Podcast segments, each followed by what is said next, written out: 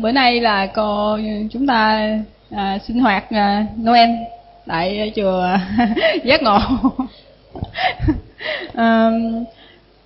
Chương trình của chúng ta là sẽ sinh hoạt với nhà chùa và thầy sẽ giảng pháp cho chúng ta nghe những vấn đề. Nhưng mà hôm trước là cô định là nói chủ đề là nhân quả, nhưng mà sau đó thì cô nghĩ là thầy gợi ý là để đặt cho các bạn đặt các câu hỏi, đúng không? Thì chúng ta mỗi đứa sẽ có một cái question nào đó trong đầu á, đúng không? Chưa có ai giải đáp được thì bây giờ chúng ta sẽ hỏi thầy bất kỳ chủ đề gì, phải không thầy? Đó. Thầy sẽ trả lời cho chúng ta biết. Chưa từ. Sau buổi pháp thoại thì thầy sẽ có mặt ở đây với chúng ta khoảng chừng 75 phút. Rồi sau đó chương trình đó là có thầy Phước Huệ sẽ sinh hoạt với chúng ta những bài hát, những cái sinh hoạt nhỏ nhỏ vui tươi. Rồi cuối cùng là chúng ta sẽ ăn trưa và ra về. Đó, chương trình chúng ta là như vậy. Các bạn cho một tràng pháo tay.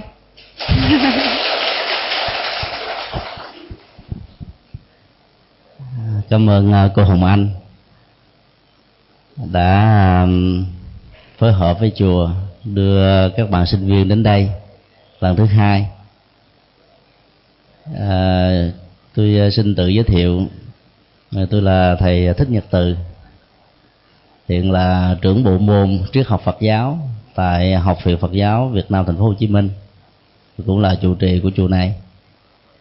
Thì hôm nay đó thì sinh hoạt của chúng ta đó nó có phần thay đổi, thay vì là một cái thuyết trình theo chủ đề thì tôi nghĩ rằng là rất nhiều bạn sinh viên trẻ có nhiều thao thức, có nhiều tư duy sáng tạo, cho nên việc trao đổi với hình thức vấn đáp đó có thể làm cho không khí đó nó tương đối nó sinh động hơn. Tôi cũng đề nghị là khi đặt các câu hỏi đó thì các bạn không nên đặt những câu hỏi về yes và no. Câu hỏi càng hóc búa càng tốt. Nó có thể đi về các khía cạnh tâm linh Phật giáo, hay là những vấn đề về tình yêu, hôn nhân, hạnh phúc gia đình, hoặc là bất cứ vấn đề gì mà nó liên hệ đến sự mở mang tri thức của chúng ta về đạo đức và hạnh phúc.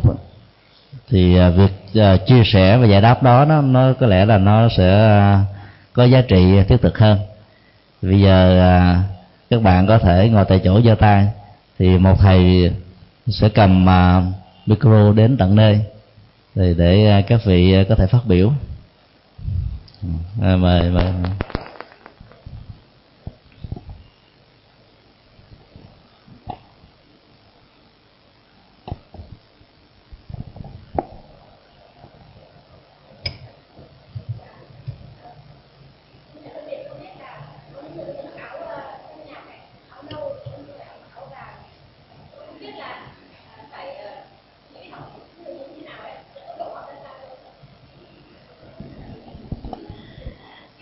Câu hỏi vừa nêu là liên hệ đến cái văn hóa y phục của Phật giáo. Trước khi đi vào cái phần giải đáp này đó thì tôi xin nói thêm về hai truyền thống văn hóa y phục của Phật giáo. Truyền thống thứ nhất được gọi là truyền thống văn hóa y phục của Phật giáo Thượng Tọa Bộ, còn được gọi là Phật giáo Nam Tông hay là Phật giáo Nam Truyền. Ở trong lịch sử đó, nhất là cái giai đoạn có một cái mâu thuẫn về phương pháp hành trì lớn giữa hai truyền thống Phật giáo đó, thì trường phái này còn bị cáo buộc là Phật giáo tiểu thừa. Đó là một cái cáo buộc mang tính cách sai lầm. Thì truyền thống đó là tất cả các nhà sư sẽ quán y như hình ảnh tượng của Đức Phật Thích Ca ở trên chánh điện của chùa Giác Ngộ. Đó là cái cách ăn mặc truyền thống của người Ấn Độ dành cho các tu sĩ theo truyền thống Sa môn, những người không chấp nhận kinh điển Vệ Đà là giá trị chân lý tuyệt đối, đồng thời cũng không chấp nhận có một đấng sáng thế tạo ra muôn loài dù danh xưng là Phạm Thiên, Thượng Đế hay là ông trời, vì thấy rất rõ rằng là nó có một cái mối vận hành tương thuộc, tương tác, tương duyên giữa mọi sự vật hiện tượng. Thì Đức Phật Thích Ca cũng được xem là một trong những nhà sa môn giáo, và là cái người đầu tiên đã khai sáng ra đạo giác ngộ, lấy con người làm trung tâm, lấy con người làm nền tảng. Thì cái truyền thống ăn mặc như vậy đó, về lâu về dài đó, nó lại phát sinh ra hai sắc màu. Một cái sắc màu như thế này chúng tôi tạm gọi là màu vàng da bò. Thì đại đa số đó, các vị sư của Phật giáo Nam Tông đó, mặc màu sắc này. Một số khác đó thì mặc màu vàng mà nó có màu cam đó, vàng cam. Thì hai sắc màu đó, đó đều tượng trưng cho Phật giáo Nam truyền với cái cách quán y truyền thống. Trong Phật giáo Bắc truyền hay gọi là Phật giáo Bắc Tông, mà quần chúng thường biết đến qua tên gọi là Phật giáo Đại Thừa đó, thì văn hóa y phục đó có phần khác. Cái bản chất của Phật Đại Thừa đó là một sự tiếp biến văn hóa, nơi mà đạo Phật có mặt như là một thực tại văn hóa và tâm linh. Cho nên là cái phong tục ăn mặc trong Phật giáo đã bắt đầu được thay đổi. Cái cách thức mà chúng tôi đang mặc, cũng như là các vị vừa thấy có thầy thì mặc áo nâu, có vị thì mặc áo lam, và cái kiểu áo nó cũng khác nhau, là những cái thể thức tiếp biến văn hóa về y phục có gốc rễ từ đất nước Trung Hoa. Cái này nó được gọi là cái hậu, nó có một cái tai hậu vì nó giống như cái y phục của cung đình. Thì có một cái giai đoạn đó, các vị thiền sư, các cao tăng vì đóng góp tâm linh và tư vấn đạo đức cũng như phát triển kinh tế và sự phát triển bền vững của một quốc gia đó, đã làm cho các ngài có một vị trí quân sư ở trong triều chính. Và do vậy đó, các ngài được thỉnh mời vào trong triều chính, thì để hòa đồng với tất cả các quan văn và quan võ. Cho nên người ta đã đề nghị rằng là các nhà sư Bắc Tông hay là các vị theo truyền thống Đại Thừa đó, có cái cách thức ăn mặc na ná như là trang phục của cung đình. Sự khác biệt ở đây là tông màu và sa màu mà thôi. Thì như vậy, nếu chúng ta đã từng xem những cái bộ phim Trung Hoa thì chúng ta thấy là những cái trang phục này là truyền thống của người Trung Hoa thôi. Nó khác là về cái tông màu và một vài cái họa tiết căn bản về trang trí nhất định nào đó. Cho nên bên Phật giáo Bắc Tông đã lấy cái màu vàng làm nền tảng, vì là một tông phái chủ trương tiếp biến văn hóa, tạo một cái mặt bằng cho cái văn hóa Phật giáo giao tiếp với cái văn hóa của bản địa. Những hình thức, những cái giá trị truyền thống vốn có phù hợp vẫn được đạo Phật Đại Thừa tiếp nhận ở một cách thức tương đối như thế nào đó. Và ngược lại đó thì phải hòa với cái văn hóa bản địa để cho các hình thái của đạo Phật đó dễ dàng được thích ứng và chấp nhận. Cho nên ra màu và sắc màu của Phật Đại Thừa đó nó không có quá khe khắc như là truyền thống của Phật giáo Nam Tông. Bản chất của ra màu vàng đó được chia làm nhiều thứ. Có người thì thích màu vàng như thế này, có người thích màu vàng đất, có người thích màu vàng cam, có người thích màu vàng chanh, có người thích màu vàng kem. Nói chung là không có một bắt buộc về quy định ra màu và tông màu, chỉ có cái kiểu áo thôi. Cái áo mà chúng tôi đang mặc, quý vị thấy nó có một cái hoàng từ cái cổ sang bên nắp tay phải, tượng trưng cho sự kiết tường. Vì bên tay phải đó, ở trong nền văn hóa của Ấn Độ, tượng trưng cho điều lành, hạnh phúc, phát triển bền vững. Cho nên khi trang trí cái áo như thế này đó, nó cũng có một phần nào đó phản ánh cái sự giữ lại những cái nét văn hóa của người Ấn Độ về phía Phật giáo. Còn cái tay dài như thế này thì nó làm cho cái áo này có tên là áo tràng. Cũng là cái áo này, nhưng nếu nó không có tay lớn như thế này thì cái này gọi là áo hậu, còn cái đó thì được gọi là áo tràng. Cái quy định về áo tràng ở tại Việt Nam nó có khác với Phật giáo tại Trung Quốc, Nhật Bản, Triều Tiên và Tây Tạng, vốn là những quốc gia phát triển về Phật giáo Đại Thừa. Thì cái tông màu ở Việt Nam đó, đó là tông màu nâu. Mà bản chất của màu nâu đó, nó tượng trưng cho sự đơn giản, thanh đạm, thanh cao, giản dị mà vẫn có ý nghĩa, giá trị của sự sống. Sở dĩ Phật giáo Việt Nam chọn cái tông màu này đó là bởi vì nó làm cho người tu đó giảm đi cái phần trang sức phẩm mà người thế gian như các bạn đó có thể xem nó như là một cái niềm hãnh diện tự hào, hoặc là nó là một cái trang phục để thể hiện cái văn hóa ăn mặc và giao tế của bản thân mình. Thì trong Phật giáo đó thì chọn lấy một cái gì đó nó rất là đơn giản để cho người tu đó không bận tâm về những thứ này và hướng tâm tới con đường chuyển hóa tâm linh, để cái giá trị lệ lạc đóng góp của đó đó nó làm cho quần chúng có thể có những cái thỏa mãn nhất định. Còn cái áo màu lam đó, mà nếu cuối cùng theo cái kiểu thức này thì được gọi là cũng là áo tràng, mà dành cho là người Phật tử, tức là những người tại gia như là các vị. Rồi sau một thời gian nghiên cứu tìm hiểu về Đạo Phật và thấy rằng là cái lý tưởng về những cái giá trị như lòng từ bi và trí tuệ đó chính là những cái phương châm ứng xử và sống trong cuộc đời, nó phù hợp với tâm của mình, và mình tình nguyện trở thành đệ tử của Đức Phật qua một cái nghi thức tôn giáo rất đơn giản. Thì lúc đó đó quý vị sẽ được mặc một cái áo như thế này mà màu lam, cái tay ngắn, thì đó được gọi là áo tràng. Còn các vị xuất gia đó vào trong chùa, cái giai đoạn đầu được gọi là tập sự, mà thuật ngữ chuyên môn được gọi là sa di. Mà sa di đó là một cái từ phiên âm của samanema ở trong tiếng Pali và Sanskrit. Nghĩa đơn giản của nó là sa môn tử, tức là người đang thực tập hạnh sa môn, tức là hạnh xuất gia đó. Thì những vị đó đó có hai cái áo để mặc, lên điện Phật tụng niệm bái sám thì mặc cái áo tràng cũng giống như người Phật tử tại gia.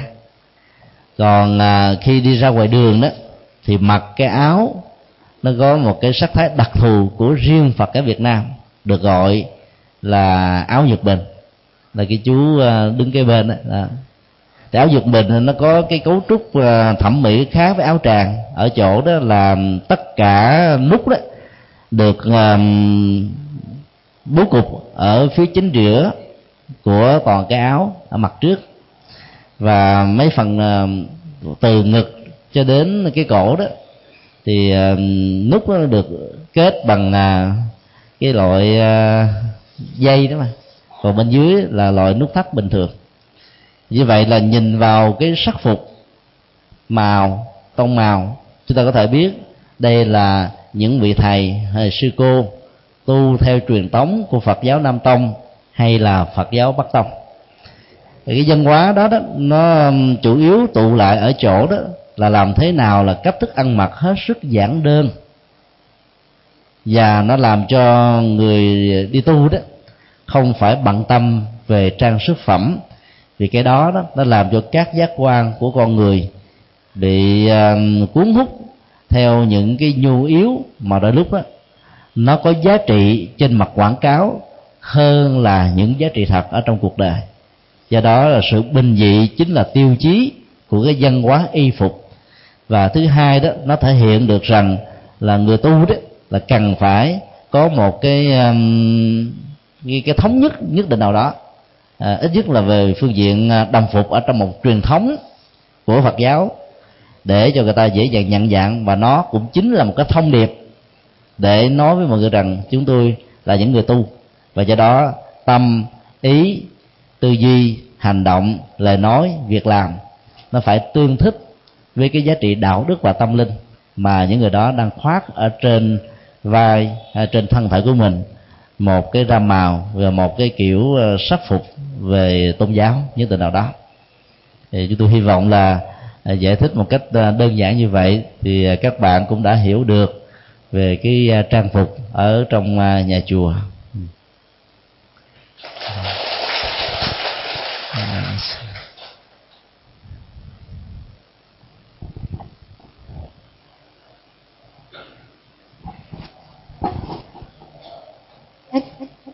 Kính bạch thầy có thể nói về sáu cảnh luân hồi, với lại là khi chúng con chết đó, chúng con sẽ đi về đâu? Đây là câu hỏi mà tôi tin chắc rằng là không chỉ bạn vừa đặt câu hỏi quan tâm, mà nó là cái điểm thắc mắc của rất nhiều người, nhất là thế hệ thanh niên trẻ và sinh viên đó, xuất thân từ các trường lớp giáo dục ở tại bối cảnh của nền văn hóa và giáo dục Việt Nam, đã từng nghiên cứu và học hỏi qua về triết học Mác Lênin. Và trọng tâm của triết học này đó, về vấn đề sống và chết đó, khẳng định ở một chỗ, đó là sau khi chúng ta qua đời, chúng ta không còn gì cả ngoài đống tro bụi, đất nước, gió lửa mà thôi. Thì từ cái phương pháp mà giáo dục thông qua triết học của Mác ở tại Việt Nam như thế, thì rất nhiều thế hệ thanh niên, học sinh, sinh viên nghĩ rằng là mình sẽ không có một sự tiếp nối và kế tục ở đời sau. Ở trong bài Tâm Kinh, tức là một bài kinh nói về tinh hoa trí tuệ, chỉ có vỏn vẹn 265 chữ, trong đó nó có 4 chữ rất là sâu sắc, và nó hoàn toàn là cái định đề của khoa học vật lý ngày nay: bất sanh bất diệt. Trước đó đó là một cái chủ ngữ nhất thiết pháp.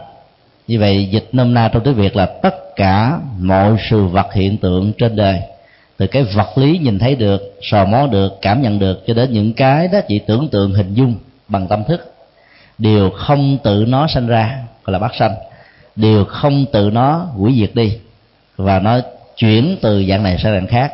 Cái vế thứ hai này là cái vế mà khoa học vật lý hiện đại đó là giải thích thêm. Thì bản chất của cái bất sanh bất diệt thì nó phải kéo theo cái chuyển hình thái là một chuyện rất là tất yếu và tự nhiên. Thì cái cấu trúc của con người với một cái mạng sống đó, nó gồm có hai yếu tố. Cái tổ hợp đầu tiên đó là tổ hợp về vật chất, được nhà Phật phân tích gồm có 4 yếu tố: đất, nước, gió, lửa. Nói theo ngôn ngữ triết học đó là chất rắn, chất lỏng, chất vận động và chất nhiệt. Thiếu một trong 4 chất này thì không có cơ thể vật lý nào có thể sống với tính cách là một chủng loại sinh vật. Bên cạnh yếu tố đó, nó còn có một cái nhóm tổ hợp thứ hai là tâm thức, bao gồm 4 yếu tố, đó là cảm giác, tri giác, tâm tư và nhận thức. Như vậy là cái mạng sống của một con người và các loài động vật đó, nó là một cái tổng hòa giữa hai yếu tố vật chất và tâm thức. Vấn đề triết học Mác Lênin đặt ra đó là vật chất đó là đầu mối và cũng là nền tảng của mọi sự hiện hữu trong cuộc đời, và học thuyết đó được gọi là học thuyết duy vật. Rất nhiều người đã hiểu một cách sai lầm rằng đạo Phật là học thuyết duy tâm. Trên thực tế thì đạo Phật không chủ trương duy tâm, mà cũng không chủ trương duy vật, mà đạo Phật chủ trương là duyên khởi. Khái niệm chuyên môn này đó nó hơi khó hiểu, nhưng mà nghĩa nôm na đó là mọi sự vật hiện tượng nương nhau mà hình thành, tồn tại, phát triển, hoại diệt để tạo ra một tiến trình mới. Như vậy khi chúng ta hiểu được cái sự tương tác qua lại của mọi sự hiện tượng, trong đó có con người và các chủng loại có sự sống, thì chúng ta không thể nói rằng là đạo Phật chủ trương một cái gì đó duy nhất, mà Đức Phật đã nói rằng là không có nguyên nhân đầu tiên của mọi sự vật hiện tượng. Do đó đó là chủ trương về duy tâm hay duy vật hay nhà Phật cũng chỉ là một cái quan niệm phiến diện, là lý giải về nguồn gốc của mọi sự vật hiện tượng mà thôi. Cho nên đó là mạng sống đó, nó được kết tụ bằng sự phối hợp của hai yếu tố này. Khi mà cái tiến trình ly tâm giữa vật chất và tâm thức của con người đó diễn ra mức độ một cách dứt khoát và vĩnh viễn đó, cái đó đó được đạo Phật gọi là chết thật sự. Còn bằng không đó, nó được gọi là chết lâm sàng. Chết lâm sàng được y học ngày nay định nghĩa đó là khi tim ngừng đập, não ngưng hoạt động, các tế bào bị chết, mắt, tai, mũi, lưỡi, thân gần như là không còn nghe thấy biết gì cả. Thì lúc đó người ta cho rằng đó là một cái chết. Nhưng nếu định nghĩa đó là một cái chết, thì các nhà y học và khoa học sẽ gặp một cái rất lớn không thể lý giải. Trong rất nhiều tình huống đó, thì người ta sống lại sau vài ba ngày. Nhất là ai làm những công việc khảo cứu ở nhà xác hay là giữ xác, hoặc là mổ xẻ các cái thi thể chết đột biến ở trong bệnh viện khi chưa có người thân mang về thì người ta có thể sử dụng cho các mục đích nghiên cứu về y học. Thì như vậy là có những cái tình huống đó, là tâm thức nó tách ly khỏi cái thân thể trong một cái thời gian nhất định, nhưng vì do hai điều kiện và lý do mà cái sự phản hồi của tâm thức trở lại với cái thân thể là làm cho mạng sống nó được tiếp tục tái diễn như là một người sống bình thường, hay được gọi là người sống lại từ cõi chết. Yếu tố thứ nhất là sự nuối tiếc. Nuối tiếc đó nó có thể phát xuất từ một cái tình cảm của người vợ đối với chồng hay là chồng vợ, hoặc là cái trách nhiệm tình thương của một người cha người mẹ đối với con, hoặc là ngược lại. Thì cái nỗi tiếc nuối đó nó tạo ra một cái năng lực kéo và duy trì mạng sống ở một mức độ có thể là dài hơn cái phạm vi bình thường của những người còn lại không có các hoạt động tâm lý nuối kéo như vừa nêu. Cái hoạt động thứ hai đó nó được gọi là cái phước báo về mạng sống và tuổi thọ. Thì mỗi một con người đó, theo quan niệm của nhà Phật đó, không phải chỉ đơn thuần là một sự kế thừa về gen di truyền để dẫn đến cái tuổi thọ yểu, dài hay là ngắn, mà nó còn liên hệ đến những cái phước hoặc là nghiệp mà chúng ta đã tích tụ gieo truyền từ nhiều đời kiếp về trước. Cho nên đó là có những người gọi là có sự nuối tiếc như vừa nêu, nhưng vẫn không thể nào nuối kéo lại sự sống, cho nên họ vẫn phải chết. Và chết trong tình huống này thì rất khó đi được đào thai, và lúc đó họ tồn tại với cảnh giới mà Phật giáo gọi là ma và quỷ. Lát nữa chúng ta sẽ đi sâu hơn về vấn đề này.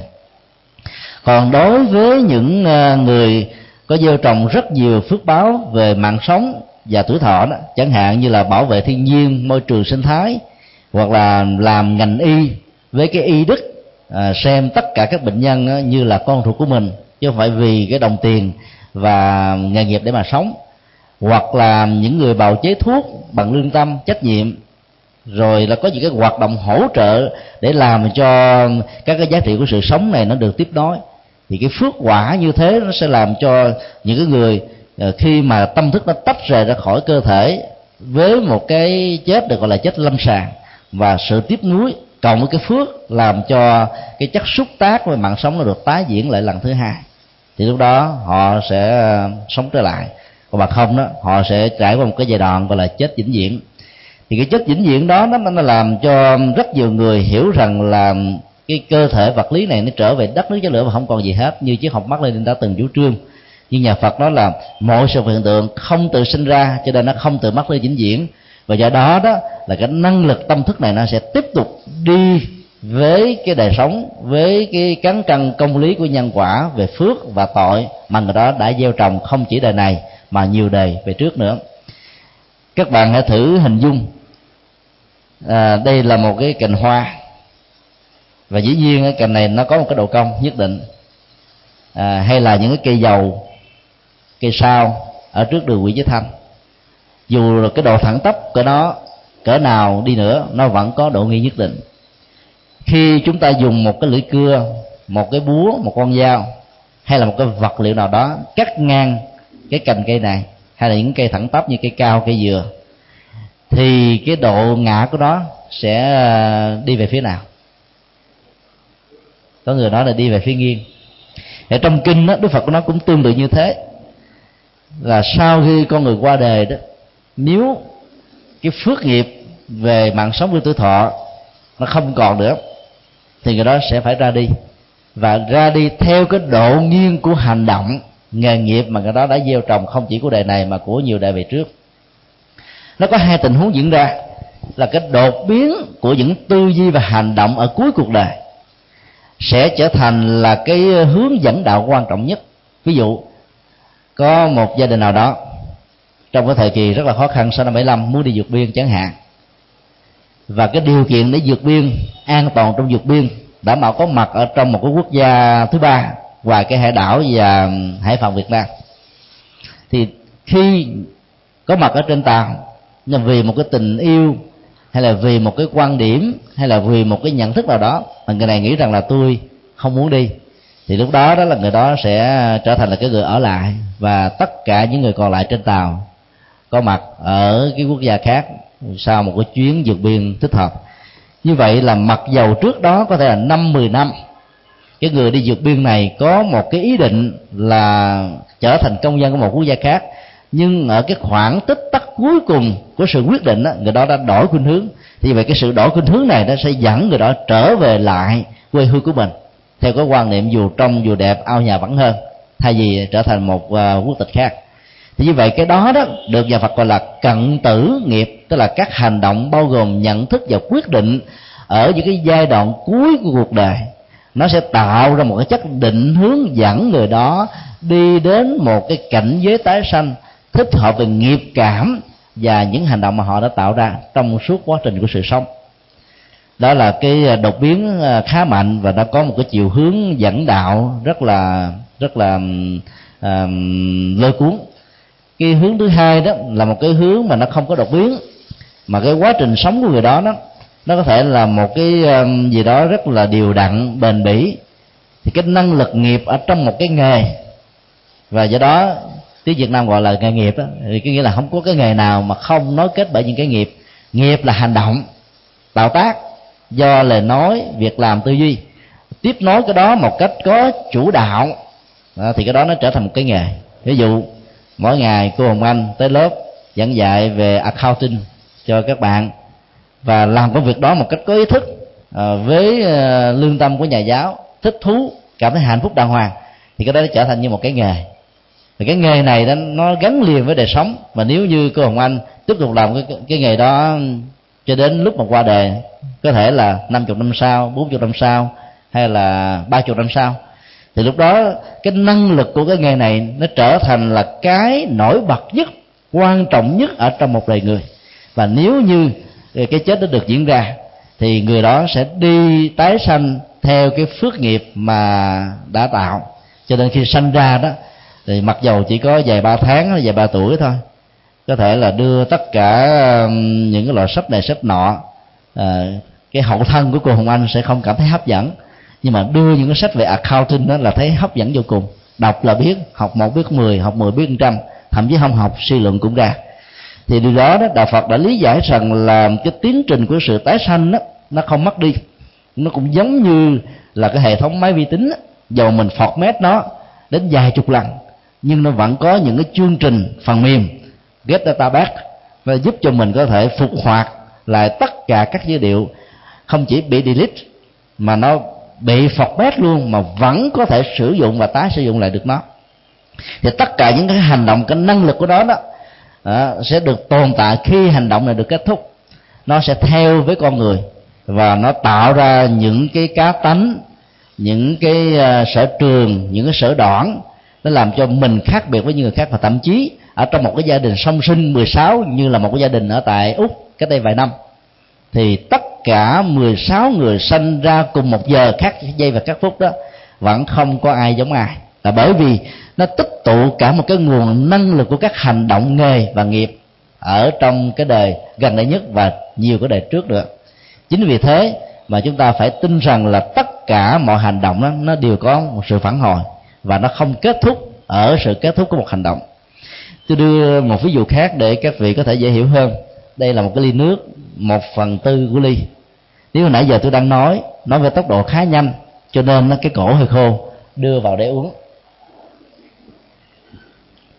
Hành động uống nước đã được kết thúc, phải không ạ? Nhưng mà cái hiệu ứng của hành động uống nước vẫn còn, là cổ tôi nó được khai thông, nói cái vẻ nó được thoải mái hơn, và nhờ đó là quý vị cảm thấy là hưởng ứng với lời chúng tôi chia sẻ hơn. Chẳng những thế đó, nó còn đưa vào trong cái hệ thống tuần hoàn, làm cho mình khỏi bị táo bón, hệ thống tiêu hóa được tốt, gan nó không bị nóng, bao tử nó không bị làm việc quá căng thẳng. Như vậy là hành động uống nước đã kết thúc, nhưng hiệu ứng của hành động uống nước này vẫn tiếp tục diễn ra và có một cái ảnh hưởng khá tích cực cho bản thân của tôi. Nếu như một người nào đó rất là dữ, đang giận lên, mà mình tặng cho người đó một ly nước, họ uống vô cái họ sung sức, họ dữ nữa, thì cái hiệu ứng của hiệu uống nước này nó phục vụ cho cái mục đích nó không được tích cực lắm. Như vậy nói tóm lại là tất cả mọi hành động không kết thúc ở sự chấm dứt của nó, mà nó còn có tác động, thì cái tiến trình sự sống nó còn hơn thế nữa. Cho nên từ cái quan điểm đó mà Đạo Phật á, mới dạy trong dân gian là cái thuật làm thoi nôi đó mà. Đúng 1 năm tuổi của một em bé thì cha mẹ người thân làm lễ tha nôi. Thì cái lễ tha nôi đó nó là một cái định hướng về nghề nghiệp. Tại sao chúng ta phải làm cái đó để định hướng về nghề nghiệp? Là bởi vì cái sở thích nghề và nghiệp của chúng ta đó, nó đã được đeo đuổi mình rất là nhiều năm, hay ít nhất là nó được trở thành cái gì đó trọng tâm ấn tượng nhất. Mặc dầu chỉ là 1 năm tuổi thôi, cái hoạt động của ý thức và phát triển của nó chưa được hoàn chỉnh, nhưng mà mỗi một em bé trai và em bé gái đó, khi được đặt trước mặt mình hàng trăm các vật dụng mà mỗi vật dụng đó có thể tượng trưng cho một cái nghề độc lập khác nhau, thì chúng ta sẽ thấy rằng là hiếm khi có một em nào bốc trùm một cái vật dụng giống với một cái em kế cận. Điều đó cho thấy rằng là cái năng lực của hành động nghiệp ở trong đời sống quá khứ đó, nó đã thúc đẩy làm cho người đó cảm thấy cái này nó rất là quen thuộc và gần gũi với mình. Cho nên đó, chúng ta phải tận dụng cái cơ hội mà lễ tha nôi đó để định hướng nghề nghiệp cho con em của mình trong tương lai, hơn là một cơ hội để những người nam đó có dịp uống rượu, uống bia, tâm sự. Và phần lớn các phụ nữ ở những vùng quê hẻo lánh đánh bài thiếu sắc với nhau. Thay vì chúng ta chăm sóc cho con, chúng ta để cho nó mất qua những cái sinh hoạt mà nó không phản ánh được cái nét văn hóa và giá trị cũng như ý nghĩa xã hội của cái hoạt động này. Cho nên là theo cái cơ chế như vừa nêu đó, thì chúng ta có thể biết được một phần nào đó tâm tánh của đứa con của mình. Nếu như đứa nào mà nó cầm ngay ống chích đó, thì nó có 3 giả thiết. Có thể kiếp trước của nó là một bác sĩ, y tá, có thể nó là một tai nghiện thứ dữ, phải không ạ? Mà cũng có thể nó là một cái người thích làm những công việc từ thiện, chích người này chích người kia để mà trị liệu vân vân.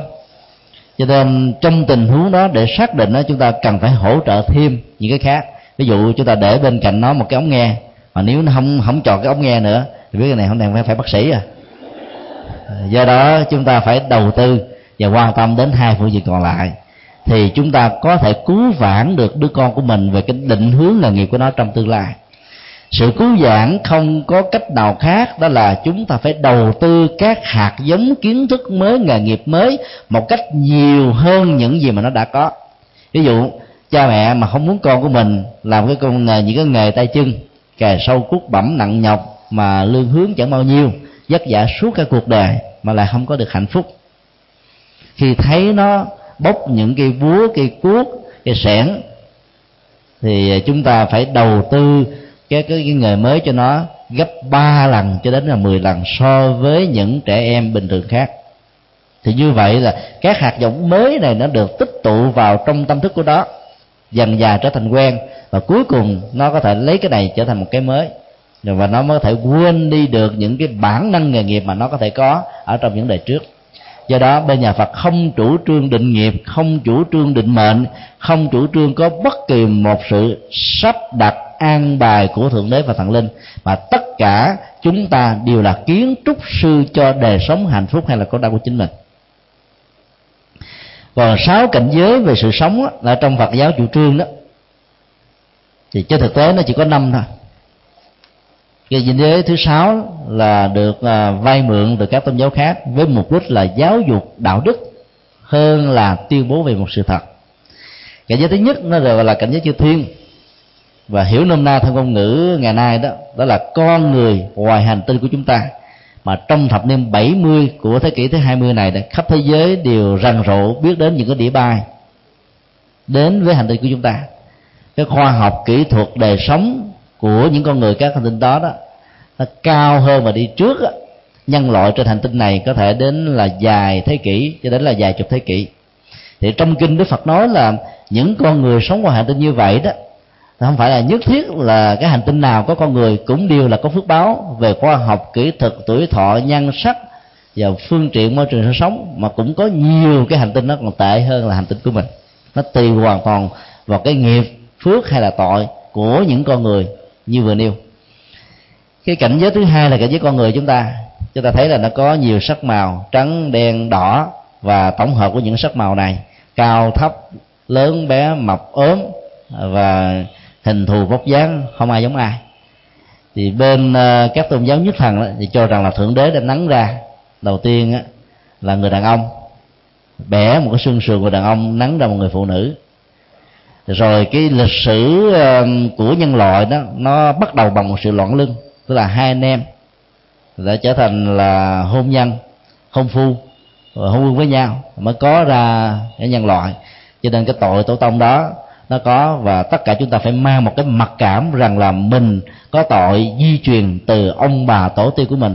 Từ đó chúng ta thúc thủ tuân theo những gì được đưa ra và gán cho Thượng Đế và Thần Linh nói.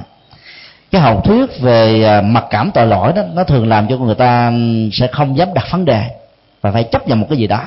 Còn trong khi đó Đức Phật nói ở trong kinh đó, là sự có mặt của con người nó khác hoàn toàn, nó không phải là Thượng Đế hay ai hết, mà do chính các hành động của chúng ta nắng tạo ra con người chúng ta thông qua gen di truyền về vật lý, và nó tác động đến tư cách cũng như là cá tính và nghề nghiệp của mình ở trong đời này và nhiều đời khác nữa.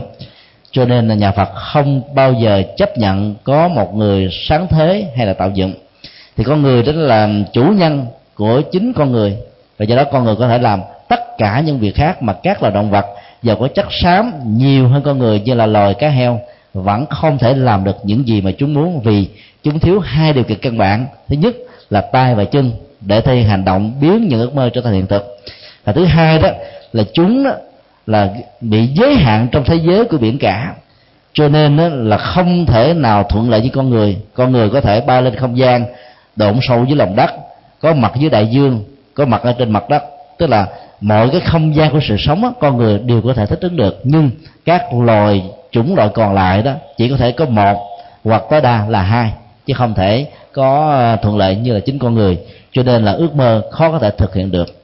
Và do vậy là cái cảnh giới con người đó là hoàn toàn là cảnh giới của nghiệp, của hành động, của nhân quả và của chư thiên, tức là con người và hành tinh cũng tương tự như thế.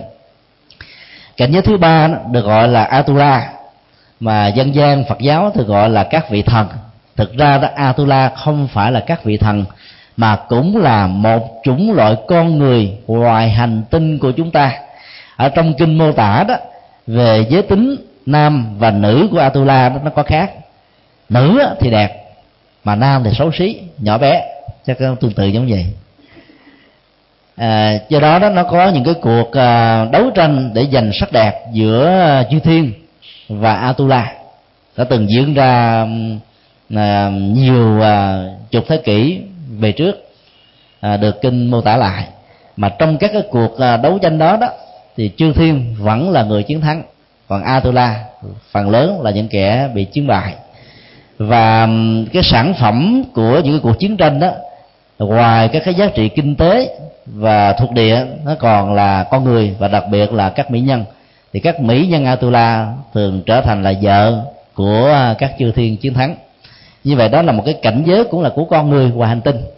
Cảnh giới thứ tư đó là động vật, mà trong kinh đó, thường sử dụng bằng một cái từ gọi là bàng sanh.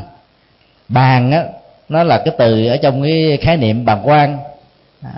Tức là kẻ bàng quan, tức là cái người mà đứng ở bên vệ đường không có quan tâm đến cái chuyện chung, cái người không hề có cái nhạy cảm trước nỗi đau của xã hội, thì người ta gọi là cái người bàng quan, tức là người vô tư, người không có tha thiết gì đến cuộc đời. Thì cái chữ bàng á, đó là ngang hay là bên lề. Sanh á, là chủng loại sinh vật, mà cái cấu trúc vật lý cơ thể của nó đó là nó nằm ngang như thế này. Ví dụ như những cái loài bốn chân đó, chúng ta thấy nó đều là cái cấu trúc nằm ngang.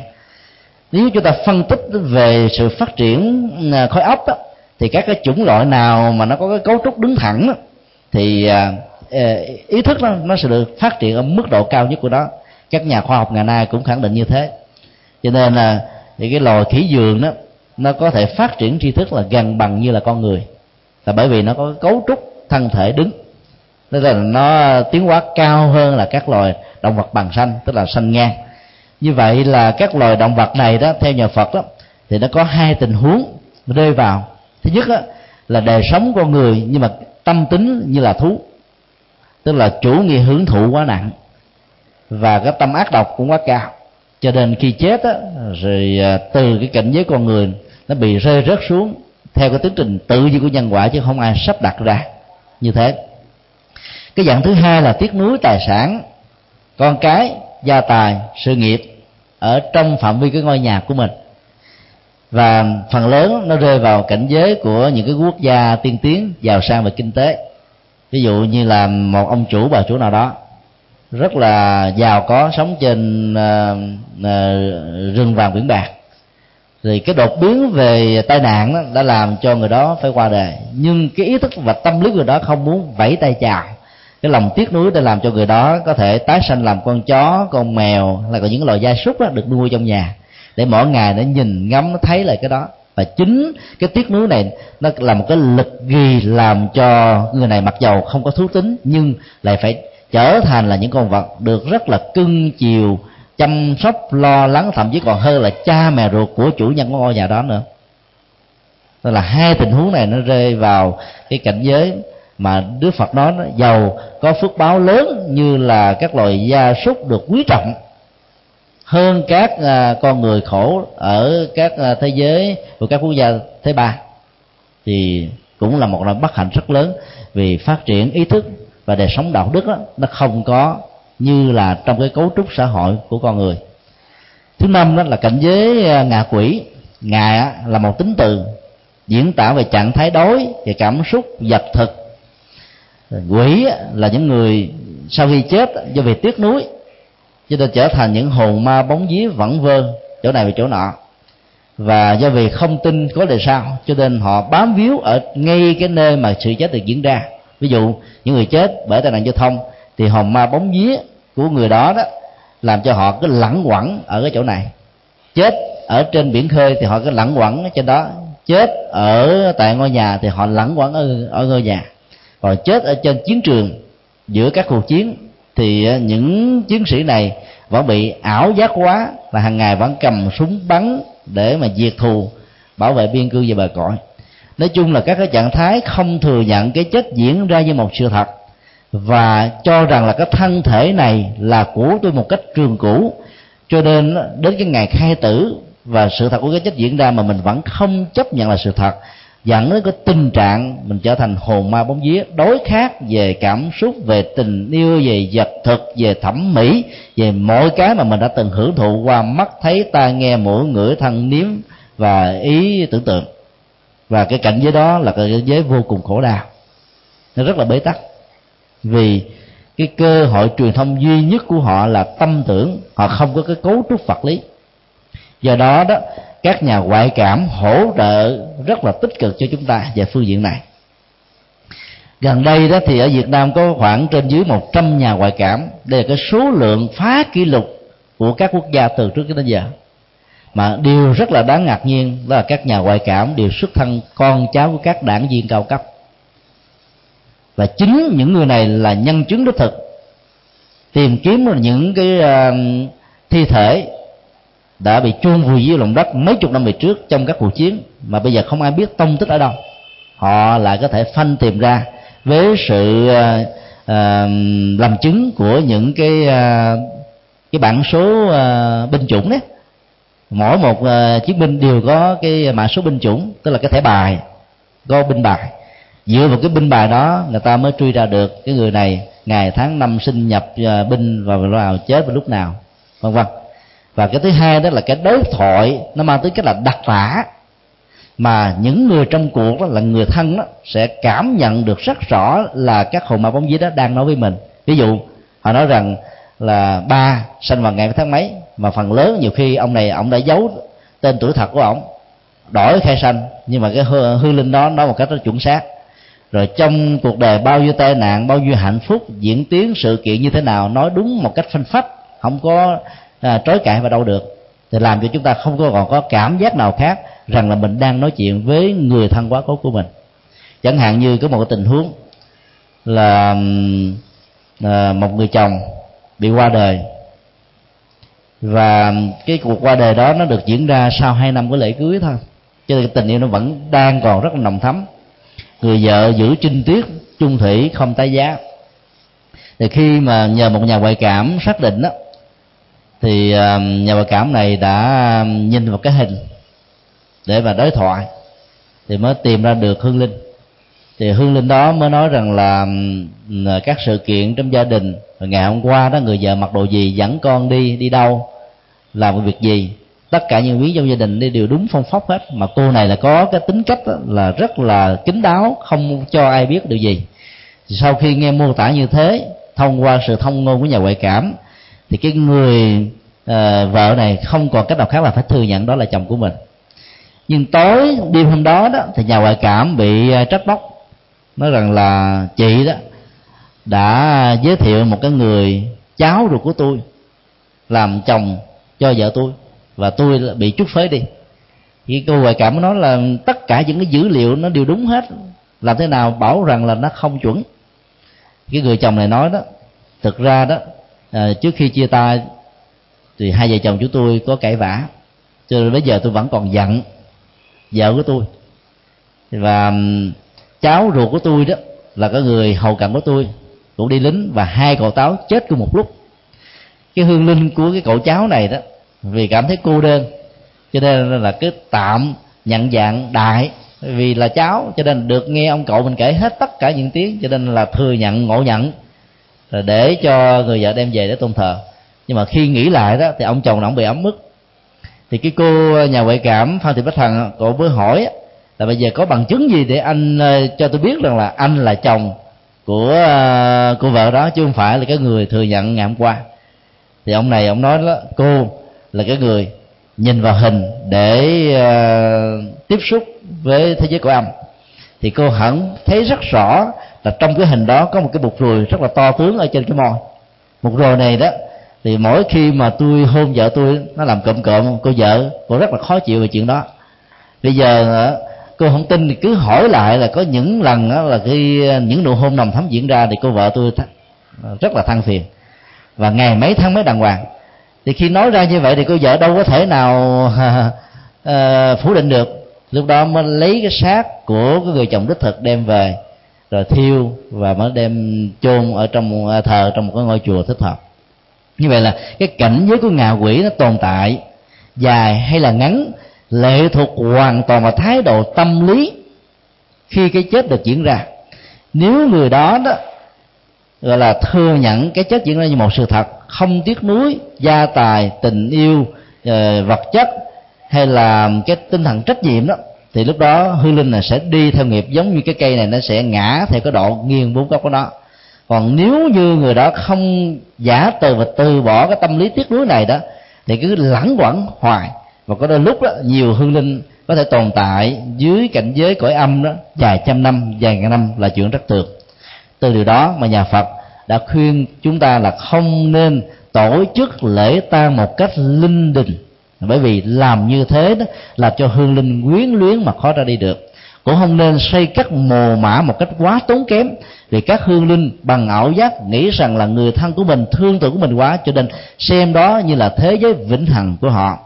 Các nhà vua pha sao của Ai Cập dựng ra các kim tự tháp nguy nga tráng lệ, chôn hoàng hậu và các nữ tỳ sống với mình, kèm theo ngọc ngà cho báo xuống cõi âm, vì nghĩ rằng đó là cảnh giới vĩnh hằng. Và đó là một sự bất hạnh, và cũng là một cái hành động rất là nhẫn tâm, hoàn toàn trái với cái đạo lý mà đời sống thực tế cần phải có. Cho nên đó, nhà Phật dạy chúng ta luôn luôn phải xem rằng là cảnh giới sống và chết đó là cái chuyện quy luật rất là thường tình và tự nhiên, không nên quan trọng hóa nó. Khi còn sống thì sống với tinh thần trách nhiệm, với trái tim, với nhận thức, với phương pháp luận, làm tất cả những gì chúng ta làm một cách không mệt mỏi, cho đến lúc nào nhắm mắt xuôi tay thì thôi. Nhưng sau khi chết là không tiếc nuối bất cứ một cái gì, sau khi làm xong cũng không tiếc nuối một cái gì. Như vậy đó là cái tiến trình tái sanh sẽ được dễ dàng, mà không sẽ bị tồn tại với cảnh giới của các hương linh, là một nỗi bất hạnh rất lớn. Cảnh giới thứ 6 đó là địa ngục, như chúng tôi nói khi nãy, là hoàn toàn mang tính cách giáo dục hơn là mô tả về một sự thật.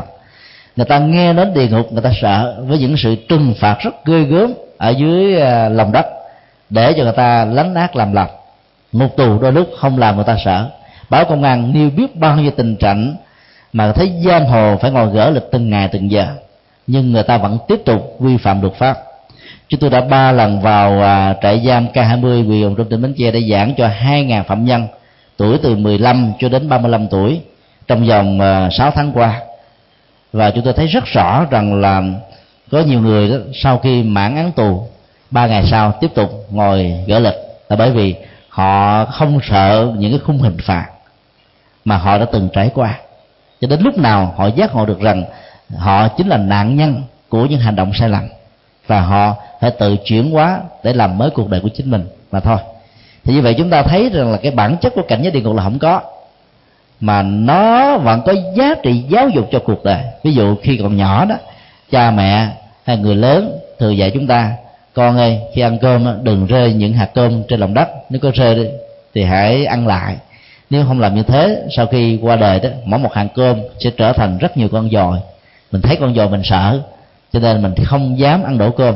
Mà cho thực tế là cha mẹ chúng ta dạy chúng ta một bài học là uống nước nhớ nguồn, cái công lao của những người nông phu nhà khó, và đây là học thuyết của nhà Phật. Cho nên là có những cái cách thức giáo dục đó, nó phải mang tính cách là phương tiện, tức là không có phải nói ra thì có, để cái giá trị của đời sống đạo đức nó được tăng cao. Thì phần lớn các tôn giáo đi về cái khuynh hướng này. Nhưng đạo Phật khác ở chỗ đó, bên cạnh các cái học thuyết mang tính cách là dẫn dụ đó, thì vẫn còn có những cái học thuyết chân chánh để những người đó có cái niềm tin về trí tuệ cao đó có thể đi thẳng con đường này mà không cần qua cái con đường gián tiếp của ban đầu. Cho nên tóm lại đó là 6 cảnh giới tái sanh đó, nó đều là một cái cán cân công bằng của hành động và nghề nghiệp do chính chúng ta tạo ra, chứ không có bất kỳ một ai đứng cái vai trò trung gian để can thiệp, phân định thiện ác, tốt xấu, để tạo ra cái tiến trình tái sanh của mình. Hiểu được như thế đó, thì tất cả chúng ta buộc không còn cách nào khác là phải có trách nhiệm đạo đức về hành vi, lời nói, việc làm và đời sống của bản thân mình. Là bởi vì đó, chúng ta có thể lừa luật pháp, nhưng chúng ta không thể nào lừa được nhân quả. Chúng ta có thể qua mặt được mọi người, nhưng chúng ta không thể lừa dối lương tâm của chính mình. Và từ như thế, cái học thuyết nhân quả và tái sanh, nó chính là trọng tâm điểm của một đời sống đạo đức. Dầu cho cái tiến trình tái sanh có thật hay không có thật, nhưng cái niềm tin về sự tái sanh và giá trị đạo đức của nó đó làm cho chúng ta trở thành những người tốt. Còn nếu chúng ta tin rằng là chết rồi là hết á, thì không dạ gì mà người ta làm việc làm, vì cái kết cục của nó đều giống nhau. Và rất nhiều người đã bán đứng cuộc đời của mình và uy tín của mình vốn có, bởi vì nghĩ rằng là chết là giống nhau. Cho nên đó là dưới sự cám dỗ hay là áp lực của một cái gì đó, họ có thể biến chất đời sống đạo đức của mình trở thành một con người hoàn toàn trái với những gì mà họ đã rao giảng và thực hành. Do đó cái niềm tin về kiếp sau đó, nó chính là thước đo của đời sống đạo đức, và giá trị của nó rất là lớn. Rồi xin điều hỏi khác.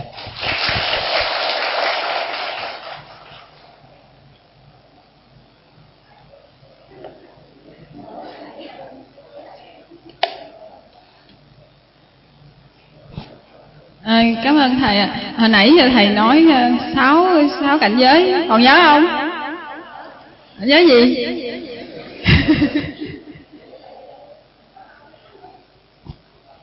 Alo, trả bài đi trời. Không biết hồi đó kiếp trước. Trước khi cô Hồng Anh nói đó thì tôi thêm nói thêm đó, nó là 6 cảnh giới nhưng thực ra chỉ có 2. Chư thiên là con người hành tinh có phước báo lớn hơn con người của hành tinh mình. Atula là con người hành tinh, cái phước báo đó cũng hơn con người mình nhưng mà thua chư thiên. Ngạ quỷ cũng là con người nhưng mà là hình thức hồn ma bóng vía. Chỉ sự cái cảnh giới thứ 2 đó là cảnh giới của các loài động vật thôi. Như vậy nói rút lại là nó chỉ có 2. Chi tiết hóa ra các loại hình thì gồm có 5. Và để khuyến tấn giáo dục thì nói thêm địa ngục cho ta sợ, thành 6. Rất là có 5 đúng không bạn? Bạn muốn chọn 1 hoặc là 2 thì nó gồm lại là 2. 1 là tốt đúng không thầy? Trời, chư thiên, Atula đúng không thầy? Còn kia là ngạ quỷ. Vậy thì thật ra thì đứa nào cũng muốn chọn cái tốt cho mình đúng không? Nhưng mà con muốn hỏi là trong cuộc sống hàng ngày á, những người giàu á, người ta có tiền, người ta làm nhiều vượt phước báo. Còn tụi con nghèo á, bây giờ làm việc phước báo như là dắt người qua đường, hay là nhường chỗ xe buýt cho phụ nữ, người già, hay là trung thực trong thi cử, hay là vâng lời thầy cô, hay là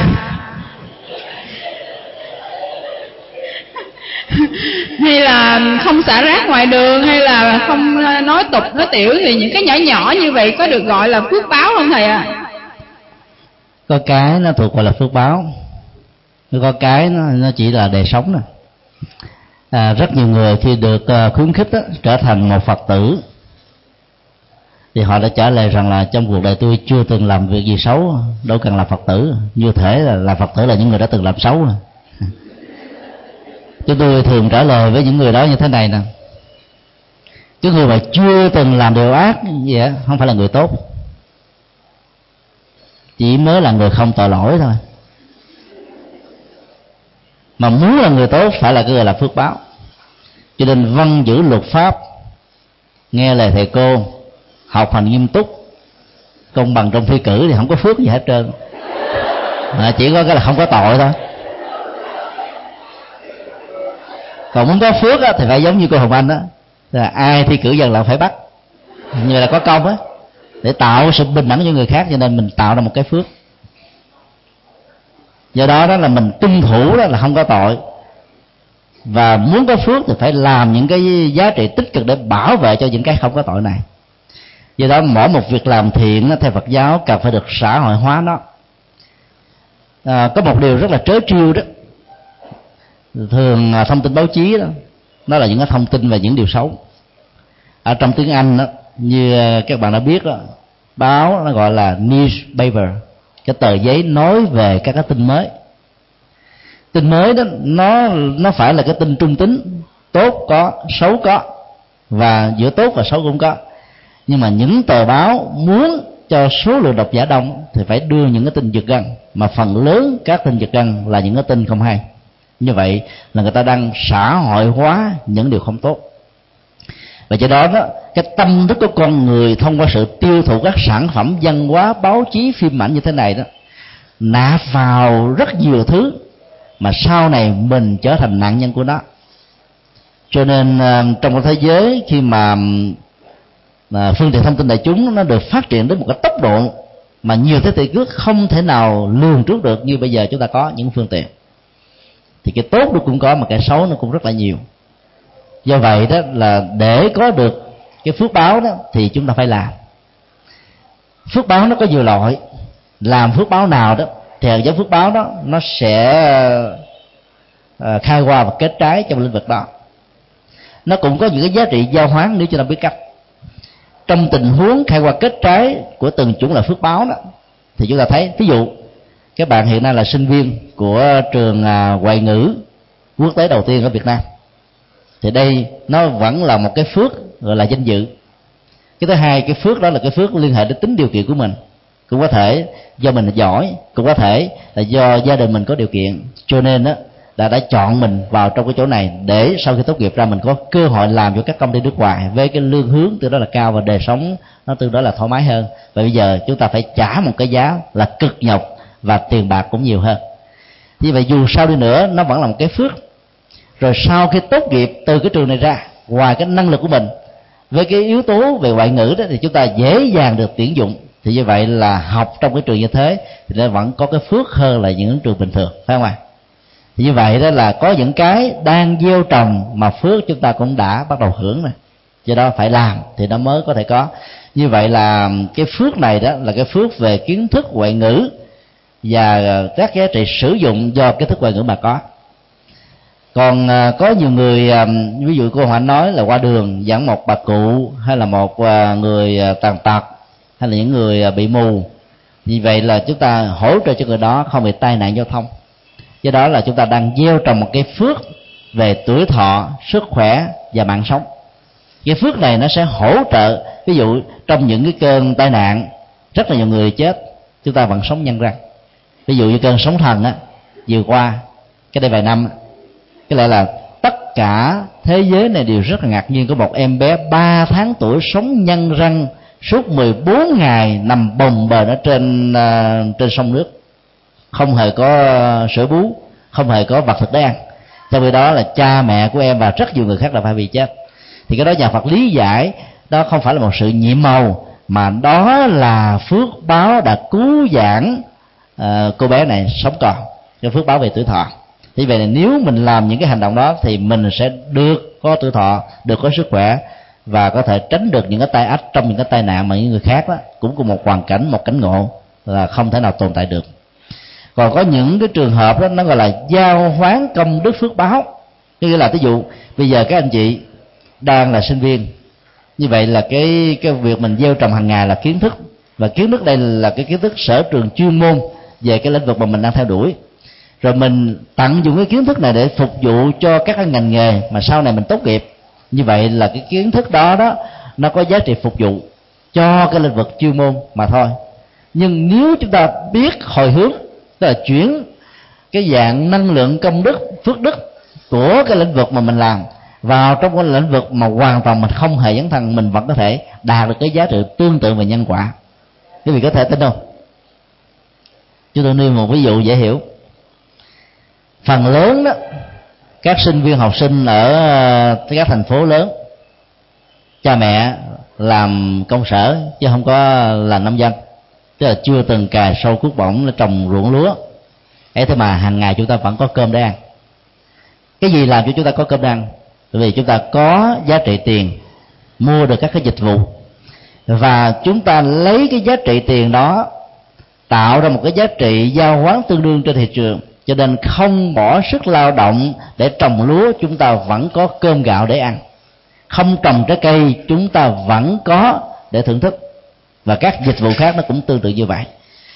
Thì bằng cái cách thức tương tự như thế đó, nhà Phật có một cái học thuyết gọi là hồi hướng, là chuyển từ một cái dạng này sang một cái dạng khác với cái giá trị năng lực tương đương. Cho nên bây giờ quý vị đang gieo trồng cái hạt giống phước báo về tri thức, nhưng nếu như mà mình muốn hồi hướng qua cái tuổi thọ thì chúng ta vẫn có thể làm bằng cách là chúng ta nói như thế này, tâm niệm như thế này một cách rất là vững và trước sau thống nhất, không có sai, rằng là xin chia 50% của những cái phước tri thức trao truyền một cách không giấu nghề, không gia truyền. Có gì chúng ta cũng chia sẻ với người khác, cho cái đời sống tuổi thọ của tôi để tôi tiếp tục làm được việc này. Thì cái đó ví dụ theo cái mức và tuổi thọ của từng người. Có người có thể là 40 tuổi là chết, có thể là 50 tuổi, có thể 60 tuổi. Nhưng mà nhờ cái phần chuyển hồi hướng cái giá trị phước báo tương đương mà người này có thể kéo dài thêm vài năm nữa là chuyện rất là thường. Cho nên là bản chất của nhân quả có thể giao quán, miễn là nó có điều kiện tất yếu là mình phải có gieo trồng các giá trị tương đương thì chúng ta mới có thể sử dụng được. Như vậy không có tiền, nghèo khó vẫn có cơ hội làm các phước báo, làm bằng tấm lòng, làm bằng vận động, làm bằng hưởng ứng, làm bằng hỗ trợ, làm bằng giúp đỡ, bằng nhiều các thứ khác nhau. Và các loại phước đó vẫn có những giá trị giao hoán để chúng ta có được cái mà chúng ta cần, trong khi cái mà chúng ta làm là một lĩnh vực hoàn toàn khác. Xin đi câu hỏi khác.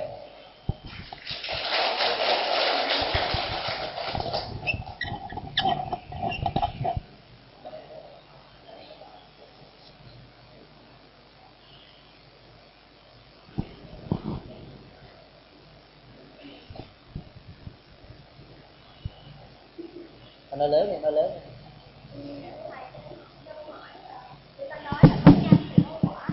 Nhưng mà thì nói lại là cha làm thì con chịu về, tại sao lại có nhân thì có quả, thì đúng là chỉ có một người đó làm, người đó phải chịu về, tại sao cha làm mà lại con chịu vậy thôi?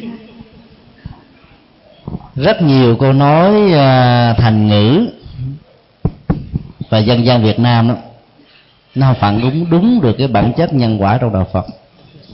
Ví dụ như ta nói là cha ăn mặn con khát nước, hay là con gái nhờ nước cha, con trai nhờ nước mẹ. Đối với cái câu thành ngữ cha gái nhờ nước cha, trai nhờ nước mẹ đó, nó mang một giáo dục khuyến tấn đạo đức rất là cao. Bởi vì đó, cha mẹ nào cũng thương con, như là con ruột của mình.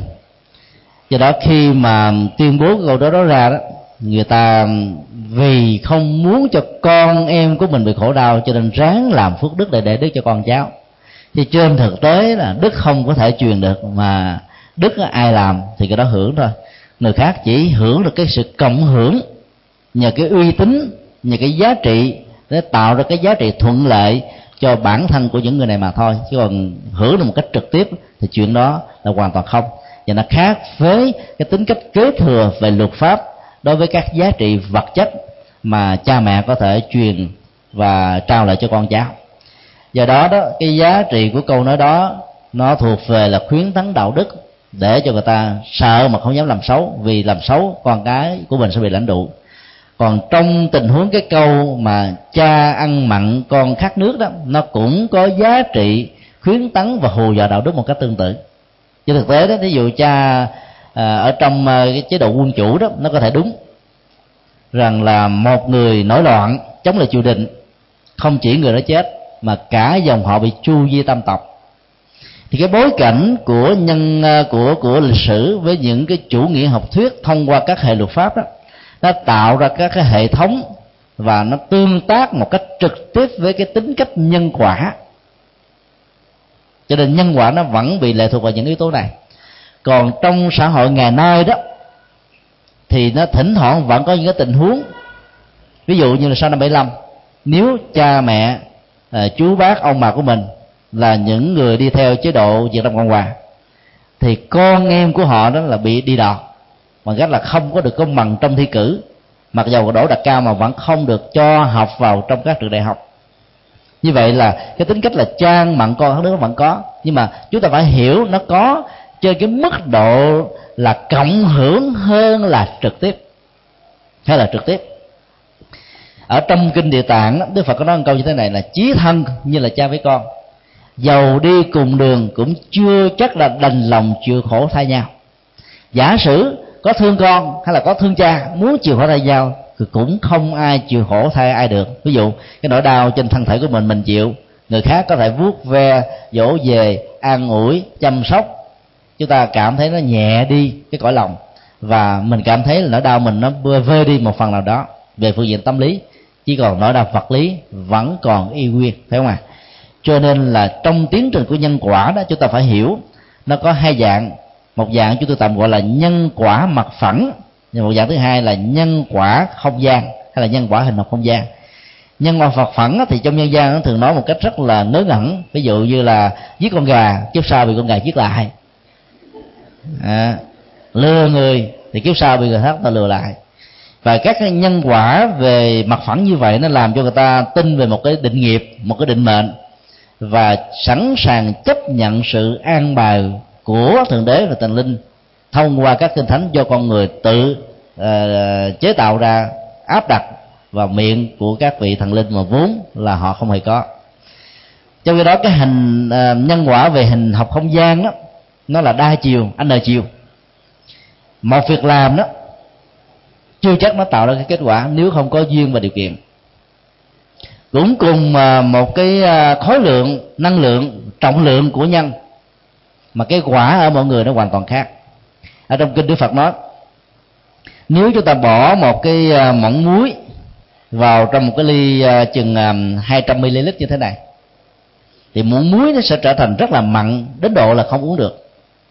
Cũng lấy một muỗng muối đó mà bỏ ở trong một cái chao, cái thau và cái chậu lớn với dung lượng ví dụ như là 300 lít chẳng hạn, thì cái độ mặn của muỗng muối đó nó có nhưng mà không ảnh hưởng bao nhiêu, cho nên có cũng như là không.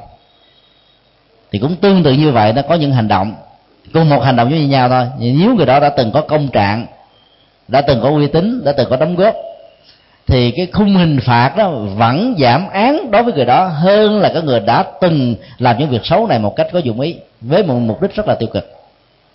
Cho nên nó khác nhau hoàn toàn. Do đó đó, hình học nhân quả mặt phẳng không xài được trong thực tế, mà nó chỉ có giáo dục khuyến tấn mà thôi. Còn hiểu nhân quả theo hình học không gian đó, thì nó sẽ giúp chúng ta có một cái nhìn rất là lạc quan và tích cực. Chúng ta có thể làm để cuộc đời thay đổi vận mạng theo cái chủ kiến nhận thức sáng suốt của mình, chứ không bao giờ đầu hàng số phận. Do đó là phát huy cái kiến thức về nhân quả học không gian đó, chúng ta sẽ có rất nhiều giá trị ở trong cuộc sống. Cái tính cách tương đối của duyên đó, nó tạo cái ảnh hưởng đến quả, mặc dầu nhân và tại chỗ nhau. Có lẽ là các vị đều nhớ đến một cái học thuyết tương đối của nhà bác học Einstein. Đến bây giờ vẫn chưa có học thuyết nào có thể phá vỡ nó, mặc dù có một số điều chỉnh căn bản. Khi ông tuyên bố học thuyết này, các nhà báo đến phỏng vấn. Có một nhà báo rất là cắt cớ, vì quyển sách của ông vài trăm trang, thuyết trình đến vài ba tiếng, nhà báo hỏi rằng là xin ông hãy trình bày học thuyết tương đối ở trong vòng một câu. Ông không cần phải suy nghĩ, trả lời bằng cách đút một sợi tóc đang có trên đầu của ông, bỏ xuống cái bàn cơm, một cái mâm cơm đang ăn, thì ông hỏi sợi tóc nằm ở trên một cái dĩa thực phẩm là nhiều hay ít. Cậu nhà báo nó ớn quá, nhiều quá, ăn không nổi.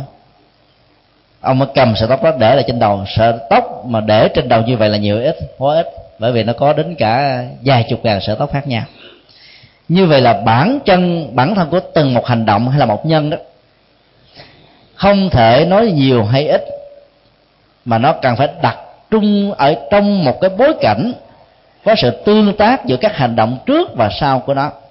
Cái tương tác đa chiều này thì dẫn đến một cái kết quả mà chúng ta phải gánh lấy ở trong hiện tại hoặc là trong tương lai. Cho nên nó có những hạt giống đó, chúng ta gieo trồng đời này mà gần như nó không hề có mặt với mình. Có nhiều người nói ồ, tôi suốt cuộc đời tôi sống rất là lương thiện, liêm chính, chí công, vô tư, mà cuối cùng nó dẫn đến cái tình trạng là thật thà thì thua thiệt, liếu láo lại lên lương. Thì lúc đó người ta cảm thấy nó rất là khó chịu, bằng thần người ta nói vậy là đâu có nhân quả gì đâu. Mà trên thực tế thì họ không nắm được cái nhân quả hình học không gian này, vì cái những cái tương tác đời sống tốt của họ. Giống như tôi vừa nói, cái người đó là không làm điều ác đâu có phước gì đâu, chứ họ có tự nghĩ rằng là không làm điều ác là họ đã có phước rồi, các điều thuận lợi phải đến. Muốn có thuận lợi thì họ phải làm phước nữa, họ chỉ không làm điều xấu mà thôi. Cho nên đó, họ vẫn bị lận đận thế này hay là thế kia. Do đó đó là hiểu được cái sự tương tác của duyên và điều kiện đó, chúng ta phải nỗ lực nhiều hơn nữa để cho một hành động nó có được cái hiệu ứng tích cực của nó theo một cái chiều hướng mà chúng ta muốn, chứ không phải cái đó là thôi để tùy duyên. Mà hiểu sai cái từ duyên trong nhà Phật thì dẫn đến cái tình trạng giống như là cuốn theo chuồng gió, hoặc là cái lục bình nó trôi đến đâu thì trôi, thả dần mà của nó theo thủy chiều lên xuống là tôi mạng và hết cuộc đời. Cho nên đó, nhân quả trong nhà Phật dạy chúng ta một cái công thức rất là thiết thực là muốn ăn phải lăn xuống bếp, hay là phải ra vào tiệm ngồi đặt bỏ tiền ra thì ta mới phục vụ cho mình, chứ đừng có ngồi mà chờ sung rụng, không bao giờ có đâu. Do đó đó là hiểu được nhân quả đó thì chúng ta sẽ sống một cách rất là tích cực hơn, năng động hơn, vô ngã hơn, vị tha hơn, rộng lượng hơn và có giá trị hơn. Xin đi câu hỏi khác.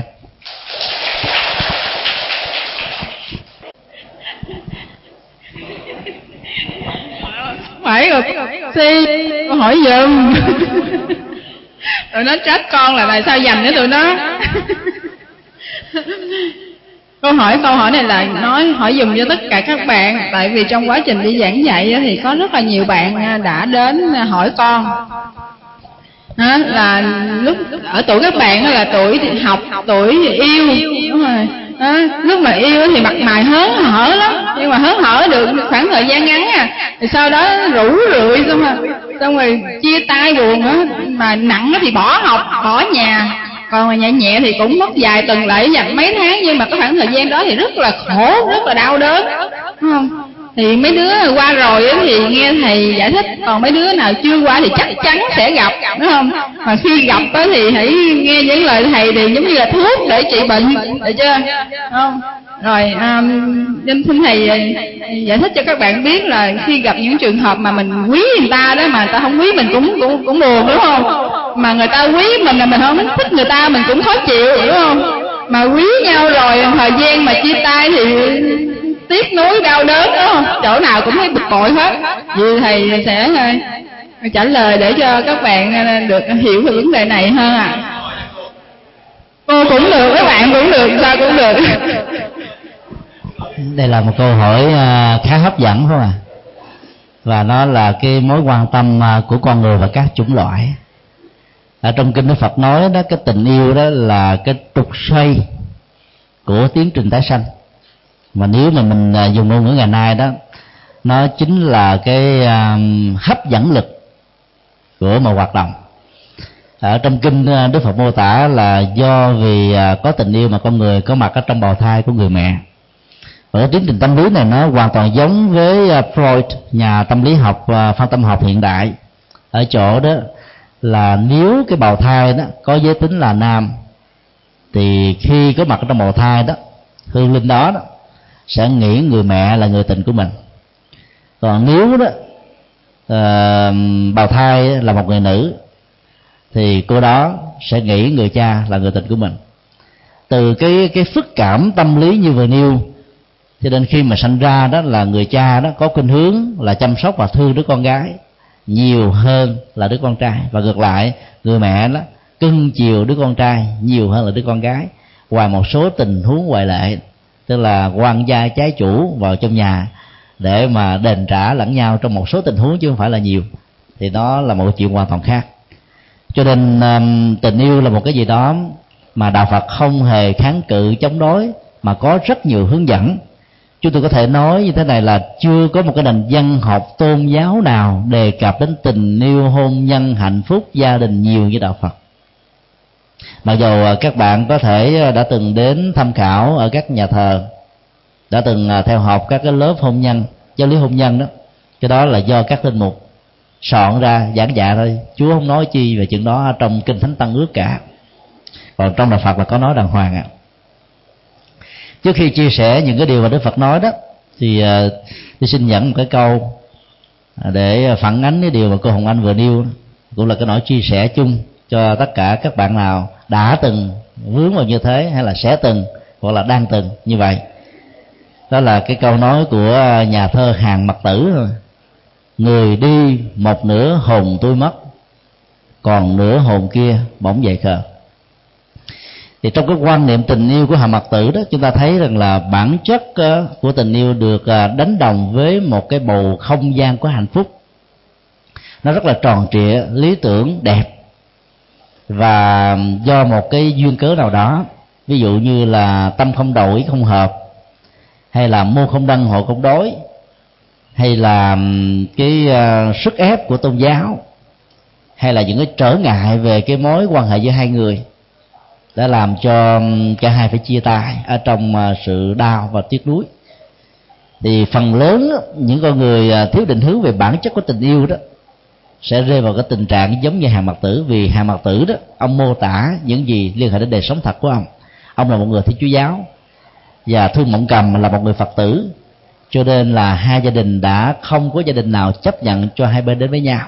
Cái thứ hai đó, ông còn bị cái chứng bệnh cùi hủi, mà mấy chục năm về trước đó, chứng bệnh này được gọi là bất trị, bây giờ đã có thuốc để trị liệu rồi. Thì cái nỗi đau đó đã làm cho ông hình dung rằng là cái khối tâm hồn của ông nó vỡ thành hai mảnh. Một mảnh mất đi không còn tông tích, tôi muốn truy lùng nó cũng không ra. Còn một mảnh còn lại đó, có cũng như là không, đã trở thành là bỗng dậy khờ. Chính vì cái quan niệm đó đó là mà Hàn Mặc Tử đã phải sống điên chết dại. Rồi rất nhiều người khác cũng rơi vào cái tình huống như vậy. Trong đó Đức Phật dạy đó, trong kinh đó, tình yêu đó nó có thể là một hấp lực ở cái tuổi bắt đầu thành niên cho đến cái tuổi trung niên, nhưng sau đó, nó sẽ chuyển đổi qua một cái giai đoạn cảm xúc và tâm lý khác, cho nên nó không còn cháy bỏng. Ai đánh đồng tình yêu là tất cả hạnh phúc thì người đó đã sai lầm về phương pháp luận. Bởi vì trong đời sống này đã có nhiều người sống độc thân mà vẫn không cô đơn. Quý vị có nghe đến Đức Phật cô đơn, Phật cô đơn ở trên Lê Minh Xuân không? Thì nói dân gian về là nói sai. Nói sai về thuật ngữ mà cũng nói sai về nội dung. Không có Đức Phật là cô đơn. Đức Phật thì không có cô đơn, tại vì cô đơn nó thuộc về trạng thái tâm lý, còn cô độc đó nó thuộc về trạng thái vật lý. Nếu mình sống một mình thì mình gọi là người đơn độc, đơn thương độc mã. Còn có người mà không chịu nổi cái sự chống vắng đó thì được gọi là cô đơn. Ví dụ là thương nhớ người yêu mà không gặp được người đó thì người ta gọi là đang sống trong tình trạng cô đơn. Còn Đức Phật làm gì có chuyện đó. Cho nên nói Đức Phật cô độc ở giữa một cái đồng quan cỏ trái thì hợp.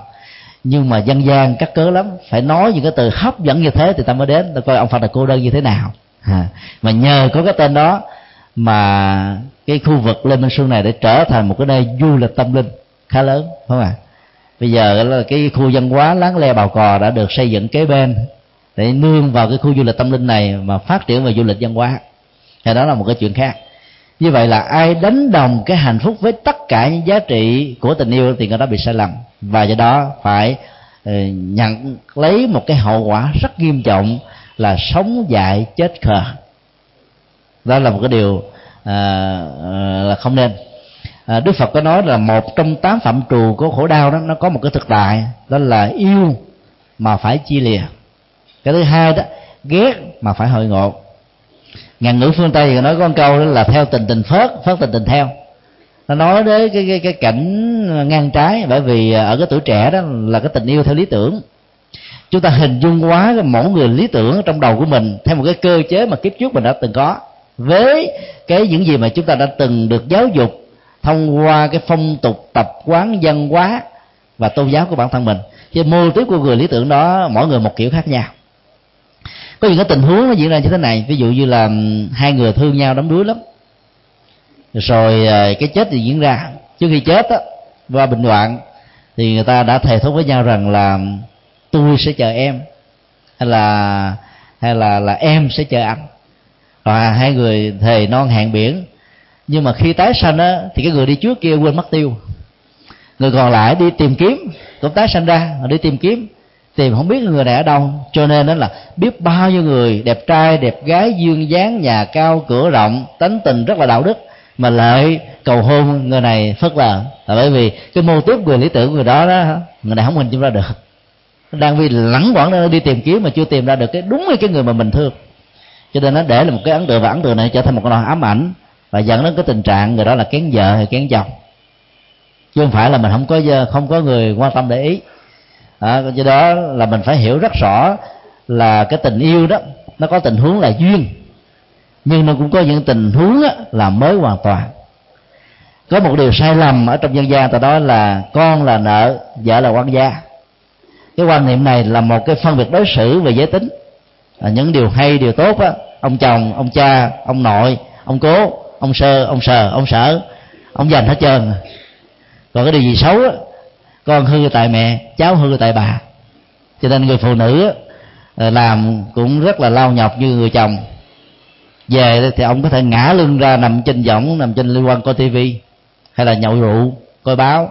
Còn bà vợ phải lo con, lo cơm nước, lo giặt giũ, là làm việc gấp 2, gấp 3 lần với tinh thần trách nhiệm rất là cao. Nhưng mà khi thành công thì không được thưởng, mà khi có gì bị đổ trách nhiệm.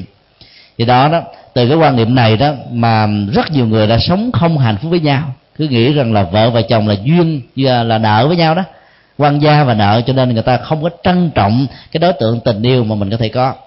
Còn nhà Phật nói rằng là cái bình đẳng quan hệ giới tính giữa nam và nữ đó, buộc hai người phải có trách nhiệm ngang bằng và không đổ lỗi cho nhau, mà phải cùng chia sẻ với nhau để cái hoa trái của tình yêu thông qua một đứa con đó trở thành là hạnh phúc thật sự.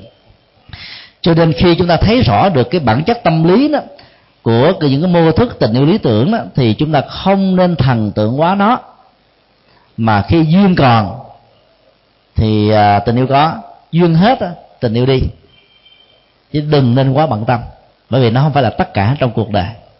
Đó là cái quan niệm. Ở trong kinh Đại Bá Đức Bàn, Đức Phật có kể một cái câu chuyện ngụ ngôn rất là thâm thúy và có chiều sâu. Một hoàng tử thương một cô thiếu nữ song sinh, cô này là cô chị đẹp, nghiêng phong đổ nước. Và cậu hoàng tử này là ngỏ lời muốn đính hôn với nàng. Cô có một người em sinh đôi xấu đau, xấu đớn thấu một cái là mình không dám nhìn thấy lần thứ hai. Dĩ nhiên đây là ngụ ngôn thôi, còn dây di truyền làm sao có chuyện đó, không à, không có chuyện đó, nhưng mà là ngụ ngôn cho nên nó có giá trị triết lý. Thì khi mà hỏi hôn đó thì cô chị này mới trả lời rằng là tôi rất là trân quý tình cảm của chàng và rất là xúc động, và tôi cũng rất là thương chàng, nhưng tôi có một điều kiện. Chỉ khi nào thỏa mãn được điều kiện này đó thì cái hôn nhân của chúng ta mới được diễn ra. Đó là liệu chàng có thương em gái của tôi như là em ruột của chàng hay không. Nếu câu trả lời là không đó thì thôi, thà chúng ta không đến với nhau. Thì dĩ nhiên là cái trong kinh là không để câu trả lời. Những bộ phim hay của Hollywood là bộ phim không có kết thúc, bởi vì nó để cho mỗi một người coi là trở thành một đạo diễn để kết thúc cái câu chuyện cho riêng bản thân mình, phải không ạ? Và đạo diễn nào làm được công việc đó là đạo diễn thông minh. Đức Phật nêu cái câu chuyện rất là lâm ly bi đát như thế, nhưng mà đến cái hồi kết thúc đó thì Ngài im re để chúng ta phải suy nghĩ. Như vậy là chúng ta thấy rằng là ở trong mỗi một con người đó, nó luôn luôn có hai bộ mặt. Dĩ nhiên là về dây di truyền không có rồi, chúng ta phải hiểu là hai bộ mặt, một bộ mặt rất đẹp và một mặt rất là xấu, một bộ mặt rất dễ thương và một bộ mặt rất là khó chịu, một mặt rất là đứng đắn nhưng mà một mặt cũng rất là buồn cười. Và cái mâu thuẫn tâm lý đó để tạo ra một cái nhân cách trong con người nó thường có chúng ta. Cái người được gọi là giác ngộ là cái người đã thống nhất được cái này, chỉ còn lại cái tốt nhất thôi, vượt qua được cái mâu thuẫn và cái mặt trái của tính cách của chính bản thân mình. Khi mà chúng ta yêu và chọn người đó trở thành vợ hay là chồng đó, thì cái câu chuyện này yêu rồi chúng ta phải suy tư một cái điều rất là rõ, là khi chúng ta thương người đó đó, liệu chúng ta có chấp nhận được cả tốt lẫn xấu của người đó về trong nhà của mình hay không? Nếu câu trả lời là không thì không nên tiến tới. Còn rất nhiều người đó đã biến cái riêng trở thành cái chung. Đức Phật nói là phần lớn cái tình yêu của chúng ta nó đi đến bằng cái nét riêng hơn là cái nét chung, để ý cái tướng riêng hơn là cái tướng chung đó. Ví dụ như là có người thương cái răng khểnh, cái má nũng nịu đồng tiền, cặp mắt bầu câu, sống mũi dọc dừa, mái tóc thề, cái tướng nói yểu điệu, cái giọng nói yểu điệu, cái tướng đi là yểu lả, vân vân.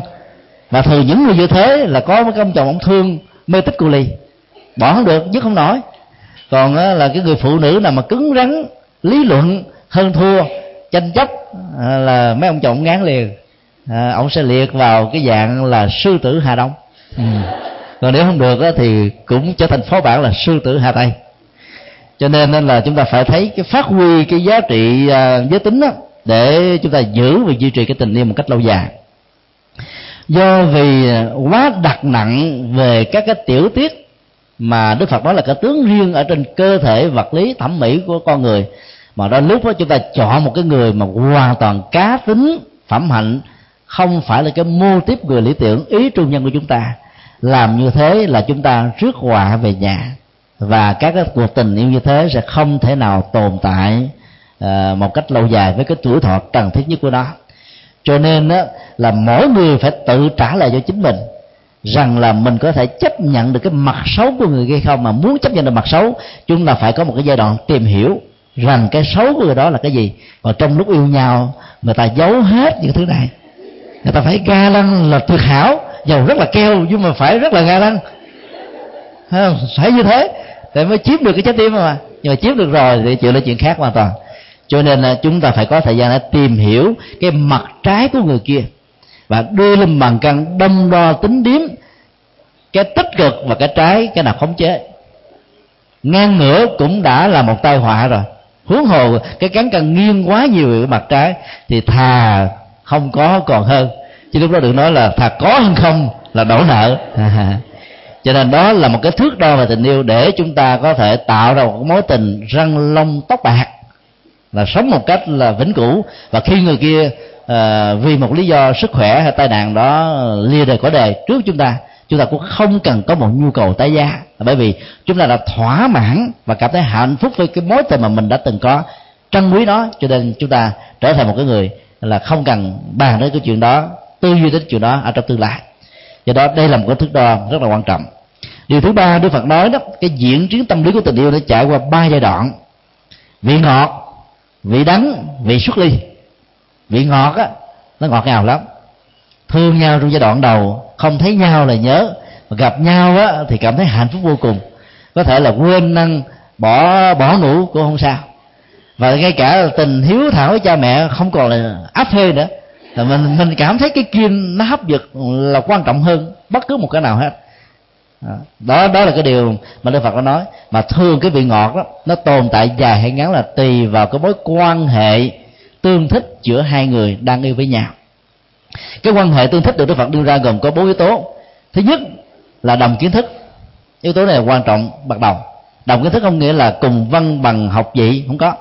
Bởi vì nhiều khi đó những người nữ mà có dân màu vị là khó lấy chồng lắm, tại vì người nữ có khuynh hướng là nhìn lên và luôn luôn đó là tìm một cái nơi để mà nương tựa. Cho nên đó là muốn tìm một cái người chồng hơn mình một cái đầu.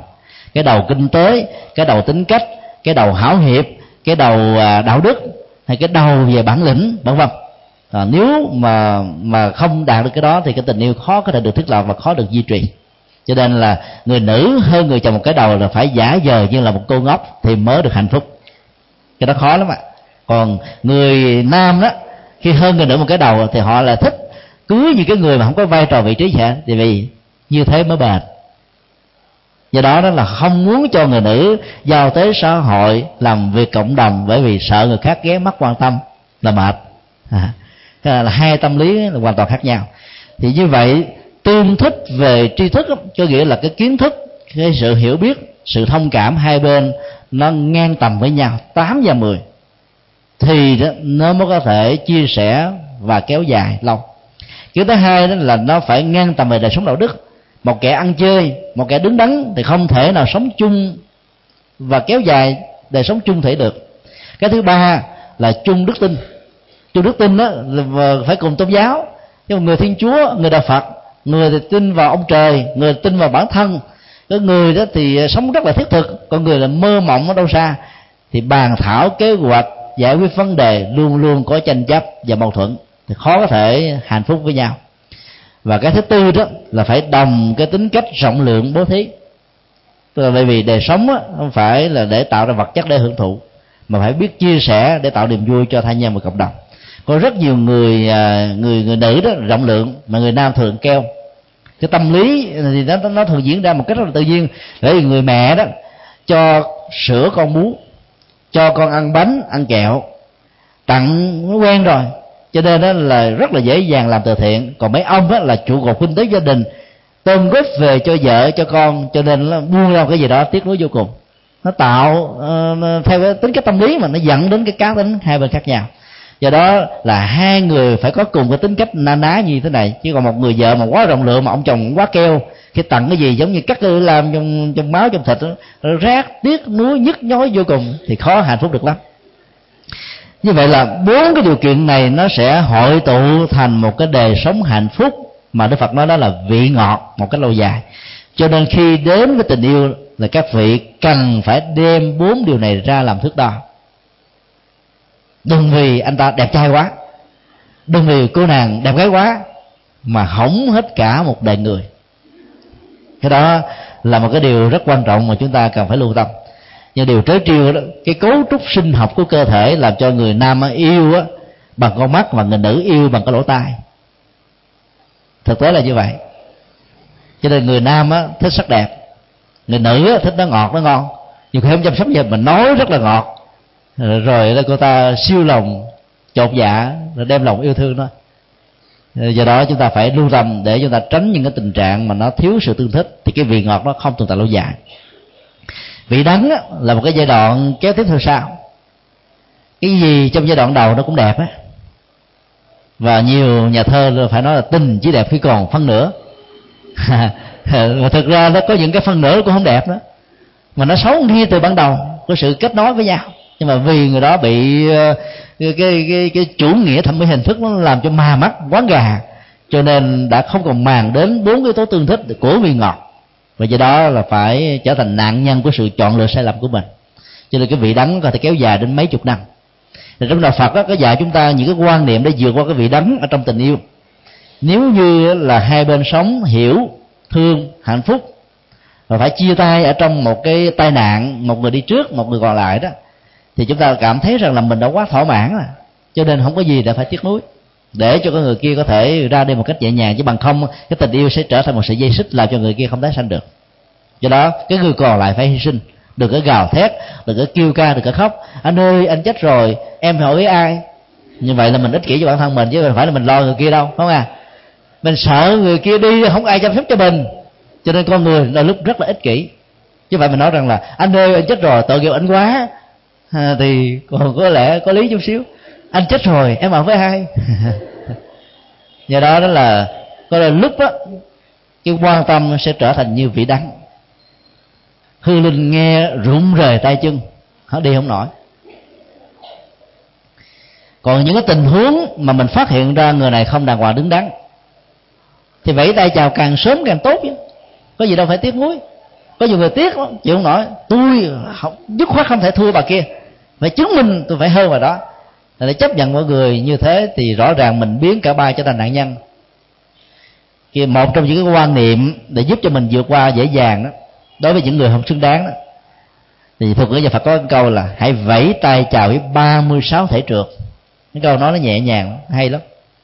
Vì cái thân thể vật lý này nó được cấu tạo bằng 36 yếu tố: tóc, tai, răng, móng, nước đàm, giải, phèo, phổi, răng, ruột, tế bào, thịt, mỡ, phân, đàm. Có đủ thứ á, mà nó chỉ tổng hợp ở trong 36 thứ thôi. Đó gọi là 36 thể trượt. 3 ngày mà không xúc miệng thì chắc chắn là không ai dám gần. 3 ngày mà không dám tắn, cái lại cái mùi cũng giống tương tự như Dương Quý Phi. Cho nên đó là khi mình quan niệm với cái người không tương xứng và không xứng đáng với mình là vẫy tay chào với 36 thế trượt đó, thì cái lòng hận thù về người đó không còn. Chúng ta cảm thấy rằng mình như là một con chim đã được mở tung đôi cánh trở về cái thế giới tự do và hạnh phúc. Thì trong tình huống đó chúng ta hãy mạnh dạn quyết định, chứ đừng nên tiếc nuối. Và tiếc nuối như thế không đưa chúng ta đi tới đâu, mà làm cho vấn đề ngày càng thêm bi lụy và xấu, cũng như là tồi tệ hơn. Cái giai đoạn thứ ba là giai đoạn gọi là vị xuất ly. Cái hương vị xuất ly đó, thường đó, trong hạnh phúc người ta khó xuất ly được lắm. Tại nó quyến luyến, nó bình sịnh, nó hàn kết, nó nói gắn. Còn ở trong khổ đau người ta muốn thoát ra càng sớm càng tốt. Vì giống như là một cái con cá nằm ở dưới mặt nước, trên có những cái vết chầu loang. Nếu con cá đó cứ sống như vậy thì trong vòng vài tiếng nó sẽ bị chết vì ngạt thở. Phản ứng con cá nó có thể hai tình huống. Tình huống thứ nhất là nó nhảy lên trên mặt nước, ngốp lấy những cái không khí trong lành, và nhờ đó buồng phổi của đó nó sẽ tốt và nó sẽ tồn tại thêm một thời gian. Nhưng nó không thể kéo vào mạng sống trong một tình huống gọi là chữa lửa như thế này. Cái phản ứng thứ hai đó, nó không còn cái nào khác là phải lao chạy thật là nhanh. Mặc dù cái sự lao chạy đó có thể dẫn đến một sự bế tắc, nhưng nó vẫn có cơ hội tạo ra một cái cửa ngõ của sự sống, ra đến một cái nguồn nước mà trên mặt của đó không còn dầu loang nữa thì nó sẽ được sống.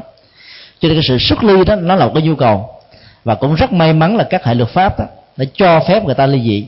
Đạo Phật chấp nhận là tình yêu là đến với nhau bằng tự do, không cần một đòi hỏi đói, miễn hai người thỏa thuận ký kết với nhau như một cái khế ước xã hội của hai trái tim, và được hai người gọi là tinh nguyện đến với nhau là có thể được thành tựu. Nhưng nếu cái đó nó không được thành tựu mà trong suốt thời gian sống với nhau chỉ toàn là bị đắng, thì Đạo Phật cho phép tạo ra cái tiến trình xuất ly, tức là ly dị. Thì nó sẽ giải quyết được các vấn đề xã hội và gia đình, mà không nó kéo dài tình trạng là bạo lực gia đình, hành hạ cảm xúc lẫn nhau. Còn các tôn giáo nhất thần đó đã cấm vấn đề ly dị. Cái nguyên do căn bản đó không phải là chăm sóc hạnh phúc cho hai người không còn hạnh phúc, mà nằm ở chỗ người ta cho rằng là Thượng Đế là đấng sáng tạo ra con người, và cũng là cái người chủ hôn nối kết hai trái tim với nhau là một. Như vậy ly dị là tước đi cái quyền sắp xếp của Thượng Đế, cho nên người ta cấm. Do đó đó nó dẫn đến cái tình trạng rất nhiều gia đình đó là mất hạnh phúc mà trở thành kẻ thù, giết lẫn nhau ở trong nhà, bởi vì không vượt qua được cái tình trạng đó. Cho nên cái việc xuất ly đó là một nhu cầu. Nếu chúng ta biết rằng là cái người ở bên cạnh mình là không người xứng đáng, thiếu trách nhiệm, thiếu đạo đức, thì chúng ta nên mạnh dạn xuất ly. Và khi xuất ly đó chúng ta cũng không nên tiếc nuối, cũng nên hận thù. Trước khi xuất ly chúng ta hãy hòa giải với người đó, bởi vì cái quán kết không hòa giải đó thì kiếp sau sanh ra có cơ hội gặp nữa, rồi cứ lẳng quẩn như thế nữa. Cho nên hòa giải qua bên xong rồi là hãy chia tay. Thì như vậy đó là chúng ta không bị lận đận về sau này. Và khi đã chia tay rồi không tiếc nuối, không trả đũa, không có nói xấu, cứ xem như là duyên với nhau không đủ, đường ai đó đi, đường anh đi, đường tôi đi, chuyện tình đời ta chỉ thế thôi. Đó là một giải pháp rất hay, nó rất là đạo Phật.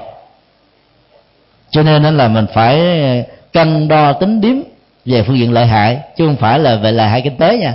Nhiều người cân đo tính điểm về kinh tế nhiều quá, cho nên là cuối cùng trở thành nạn nhân. Hồi tháng 7 đó chúng tôi đi Hoa Kỳ, có gặp những cô thiếu nữ rất là đẹp, đính hôn thông qua sự giới thiệu những người Việt kiều để làm chồng hôn phối của mình. Thì khi ở Việt Nam đó thì những chàng Việt kiều rất là bảnh bao, ga lăng, tặng cho người tình của mình rất là nhiều thứ. Vài trăm đô đối với họ đâu là chuyện gì, nhưng mà đối với những cái người nghèo ở những vùng quê hẻo lánh đó, suốt cả cuộc đời chưa thấy được 1 triệu đồng thì đó là cả một gia tài. Rồi khi qua như thế đó thì bắt đầu thấy bị sụp đổ, vì nhiều người Việt kiều thất nghiệp, ăn cái tiền trợ cấp của nhà nước. Rồi bây giờ là cái người này đi chỉ vì cái kinh tế đó, là muốn là hy sinh cuộc đời của mình để lấy cái số tiền để chu lo cho gia đình cha mẹ mình ở vùng quê hẻo lánh. Và nếu tình yêu không thiết lập bằng cái tình yêu về trái tim thật sự đó thì nó không thể nào tồn tại lâu được. Đây là điều mà chúng ta phải thấy. Và nếu cái tình yêu đó giàu phát xuất từ trái tim thật sự mà nó thiếu 4 yếu tố tương thích để tạo ra một vị ngọt hạnh phúc đó thì nó cũng không thể tồn tại lâu dài. Năm ngoái khi đi hành hương ở tại Đài Loan, chúng tôi tiếp xúc khoảng 200 người cô dâu Việt Nam tại Đài Loan và cảm thấy họ rất là khổ đau. Họ đề nghị là giáo hội Phật giáo nên thiết lập một mối quan hệ cử người qua để thuyết giảng, là bởi vì là phần lớn đó, các cô dâu Việt Nam ở tại Đài Loan đã trở thành nạn nhân của những cái cuộc hôn nhân vì lý do kinh tế. Và người Đài Loan đó đã đồn với nhau rằng là người Việt Nam, nữ Việt Nam chỉ qua Đài Loan làm 2 công việc. Thứ nhất là làm thợ, thứ hai là làm sản xuất con cái. Thì dùng một cái từ rất là đau lòng. Nhưng vì những cái bối cảnh khó khăn về kinh tế đó, rất nhiều người phải hy sinh đời mình để mà lo cho vật chất kinh tế cho gia đình của mình. Đó là một cái điều không nên. Cho nên chúng ta phải thấy rất rõ cái giá trị trách nhiệm về đời sống hạnh phúc của mình và cái người mà mình sẽ chọn mặt cỡ vàng về sau này, bởi vì nó còn liên hệ đến hạnh phúc của con cháu và cả họ tộc của hai bên nữa, chứ không phải vì một cái lý do nhất định nào đó mà chúng ta đến rồi sau này chúng ta sẽ phải hối hận, và khi lúc đó là chuyện cũng đã quá muộn màng lắm rồi. Như vậy là đối với cái tình huống mà cuộc tình mà nó không được trọn vẹn, không được như ý đó, thì chúng ta cũng đừng nên quá bận tâm. Nếu không như thế thì chúng ta sẽ trở thành Hàn Mặc Tử 2 hay là bản sao của Hàn Mặc Tử, thì điều đó là hoàn toàn không nên. Xin đi câu hỏi khác.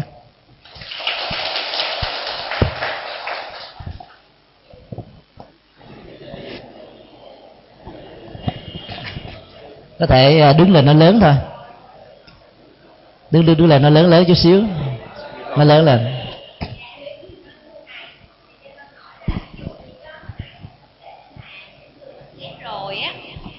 Những người mà chết rồi sau đó họ họ chết khoảng 3 ngày hoặc một thời gian á, thì sau đó thì cái tâm có thay đổi, là ví dụ như những đứa bé mà họ sinh ra thì họ có một ức, hoặc là họ có một cái trí nhớ về một cái đời sống trước đây của họ, về ví dụ cuộc sống trước đây họ đã lập gia đình, họ có con có vợ và họ nhớ cả luôn về cái ngôi nhà của họ như thế nào. Thì sau đó thì những người mà họ nghe họ đi tìm thì đúng chính xác là đúng như cậu bé đó nói. Thì thầy có thể giải thích con biết về vấn đề đó không ạ? Theo ý của Nhật. Tôi xin chia sẻ cái ý thứ hai trước. Đó là cái mối liên hệ tâm thức và nghề nghiệp ở đời trước và đời sau của một con người. Cái mối liên hệ về ký ức đó, dài hay là ngắn, nó lệ thuộc hoàn toàn vào cái hoạt động của trí não. Nếu người nào lạm dụng hoạt động của trí thức một cách không thương tiếc nó đó, thì hậu quả người đó phải chịu đó là bị cái chứng bệnh là đãng trí. Như vậy là người đó sẽ nhớ rất là ngắn, nhớ những việc trước mắt chứ không thể nhớ những cái tình tiết lâu dài. Cái hại là họ sẽ khó có thể tổng hợp được vấn đề, và cái lợi đó là họ nó dễ quên, cho nên là không để lòng những chuyện không đáng quan tâm. Còn những người mà nhớ một cái chiều dài khá lâu, chuyện gì mà đã gieo vào trong tâm thức rồi đó, không bao giờ quên được, thì họ cũng có cái hay, đó là nối kết, tổng hợp trở thành dữ liệu, và phần lớn họ có thể đóng một vai trò sử gia rất là hay và đóng góp cho các nghiên cứu học thuật rất là tốt. Nhưng những người như thế thì nó lại bị yếu kém về phân diện, phân tích và lý luận. Khi chúng ta sử dụng cái dữ liệu của cuộc đời của tha nhân, của những cái sản phẩm tri thức của người khác nhiều quá đó, thì cái năng lực lý luận phân tích chúng ta sẽ bị giảm xuống. Cái thứ hai đó, người đó có thể rơi vào cái tâm lý là nhớ dặn dai, dặn dài, dặn dở, nhớ dai, nhớ dài, dở dở về những cái không quan tâm, không quan trọng. Do đó cái nào nó cũng có cái tốt và cái xấu. Còn đối với những người mà tu tập đúng phương pháp đó, thì cái tâm thức nó được sáng suốt, giống như ở trên bầu trời không có những cái vầng mây mù che phủ bên dưới, cho nên nó chiếu soi khắp mọi nơi. Người đó có thể nhớ không chỉ đời này mà nhiều đời kiếp về trước, từ đại cương cho đến chi tiết, như là nhìn thấy các hoa tai hoa văn ở trong là một bàn tay. Đó là những sự việc có thật. Bình thường chúng ta thấy là người phàm kẻ tục với nhau thôi, mà có người đập bàn một cái là có thể nhớ vanh rách, 3 năm sau không quên, 10 năm sau vẫn còn nhớ. Còn có người đó là phải học đến 10 lần mà chỉ nhớ được một phần. Thì tất cả những cái năng lượng về ký ức như thế nó hoàn toàn liên hệ đến cái kỹ năng sử dụng trí nhớ và cái kỹ năng sử dụng cái vốn liếng tri thức của chúng ta. Những kẻ bỏng sẵn về tri thức đó sẽ bị một cái nghiệp báo là quên bất tử, rồi đó là cái trí nhớ bị giảm thiểu rất là khó có thể hiểu được. Còn cái người mà rộng lượng truyền bá kiến thức không giấu giếm cái gì thì nó lại có một cái phước báo làm cho mình có một bộ nhớ rất là hay. Còn trong tình huống mà người ta có thể kể lại về cái đời trước của mình, nhất là cái đời gần nhất đó, mình đã từng là con cháu nhà ai, sống ở đâu, thân phận, họ hàng, nghề nghiệp, tính cách, một cách phanh phách đúng như hệt đó, là những chuyện hoàn toàn có thật. Và không phải ai cũng có thể làm được việc đó. Một câu hỏi mà quý vị có thể đặt ra là làm thế nào người đó có được năng lực này? Thì câu trả lời nó gồm có hai tình huống. Tình huống một là một cái hiện tượng hoàn toàn tự nhiên do cái cấu trúc sinh học vật lý của người đó, giống như hiện tượng của các nhà ngoại cảm sau một biến cố nhất sanh thập tử, làm cho cái lớp thùy mã trên lớp vỏ não bị nứt ra, cho nên là các hạt giống tri thức nó bắt đầu nó được xuất hiện trong lĩnh vực nhất định nào đó, làm cho người đó có thể thấy nghe một cách là siêu phàm thoát tục mà không cần phải là một cái nhà tâm linh hay là đạo đức gì. Tình huống thứ hai là tình huống của một người có tập luyện, có hành trì, có chuyển hóa, và do đó cái kết quả chứng đắc sẽ làm cho người đó sáng suốt hơn người bình thường. Đối với các vị lạc ma tái sanh đó, thì cái tiến trình của đời sống và đời trước đó được huấn luyện. Họ mong mỏi mình sẽ tái sanh làm ai, trong gia đình nào, để tiếp nối cái sự nghiệp của mình đang còn dang dở kiếp này. Tất cả chúng ta đều là những người tái sanh, nhưng điểm khác biệt là chúng ta không nhớ được kiếp trước của mình là gì. Còn các vị lạc ma thì biết được việc đó thông qua một cái tiến trình có huấn luyện một cách có phương pháp. Ví dụ, có một vị lạc ma rất là thích chơi hoa, và đặc biệt là hoa hướng dương đó. Dẫn ông đi xem các loại hoa hồng, hoa cẩm chướng, hoa đẹp gì đi nữa, ông không bao giờ nở một nụ cười. Khi gặp hoa hướng dương là ông cười, mà khi cười đó là ông có một cái phong cách rất là thoải mái, là ngã ra như sau như thế này, cười khà khà, giơ tay ra như thế này. Khi ông chết đó, ông có làm một cái di chúc là tôi sẽ tái sanh trong một gia đình Thiên Chúa giáo để làm đạo và giúp cho gia đình đó và những người thân của gia đình đó biết được đạo Phật. Ông cho biết là ông sẽ tái sanh trong một cái làng xã nào đó ở một cái nước nào đó ở phương Tây. Thì đúng theo cái lời di chúc đó, mấy năm sau, 6 năm sau, đô đệ của ông đi tìm kiếm, thì người ta mới lần dò theo năm tháng ngày sanh. Thì cái tiến trình tái sanh đó, nó thường diễn ra trong vòng là 10 tháng cho đến 12 tháng, 9 tháng 10 ngày trong bụng mẹ. Rồi có người tới thì sanh sớm, có người sanh muộn. Tổng cộng lại là từ 9 tháng cho đến 12 tháng là một người tái sanh có thể có mặt trong cuộc đời.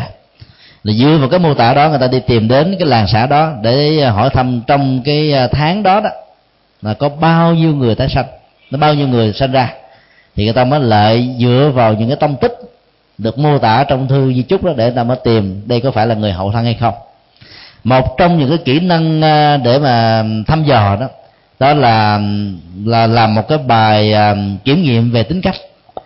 Cái vị lạc ma này là thích qua hướng dương, cho nên đó là người ta đã yêu cầu các cái cô bé, cậu bé đó đi qua các cái vườn hoa. Có cô bé thì ngắt hoa, có cậu bé thì dẫm đạp lên hoa, có người thì không màng đến hoa. Nhưng mà có một cái cậu này là hoàn toàn đứng lại, nhìn thấy hoa hướng dương là cứ đứng nhìn chân, kéo đi là không chịu, kéo đi là khóc. Mà cho cậu ta ngồi đó chơi là cậu ta cười, mà khi chồng cậu ta cười thì thấy cậu ta cũng ngã người ra cười kha như thế này. Thì mình biết rằng là đây là bản sao thôi. Thì cái tính cách nó được duy trì mà. Cũng giống như bây giờ các vị học tiếng Anh nhanh hơn là những người khác về, bởi vì từ cấp tiểu học mình đã từng học tiếng Anh qua rồi. Còn người đã học tiếng Campuchia, học tiếng Liên Xô, bây giờ học qua tiếng Anh chưa chắc nhớ, không à? Là bởi vì cái hạt giống kiến thức đó chưa từng có. Cái gì nó có, nó tạo ra mình có cảm giác rất là thân quen, gần gũi, vân vân như thế. Cho nên dựa vào những yếu tố đó, chúng ta biết là ai là hậu thân của ai và chúng ta đó sẽ như thế nào ở trong tương lai.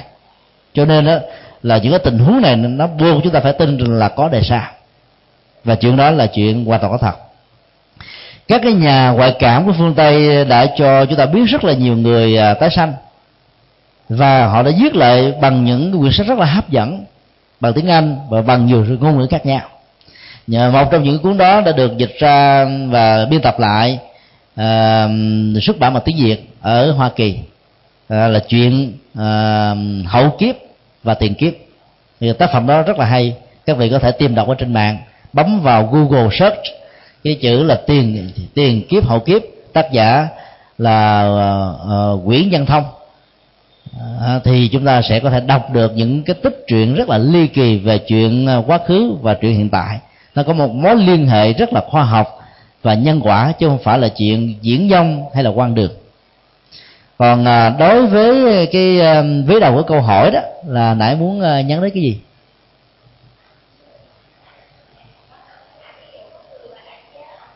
Chết sống lại 3 ngày.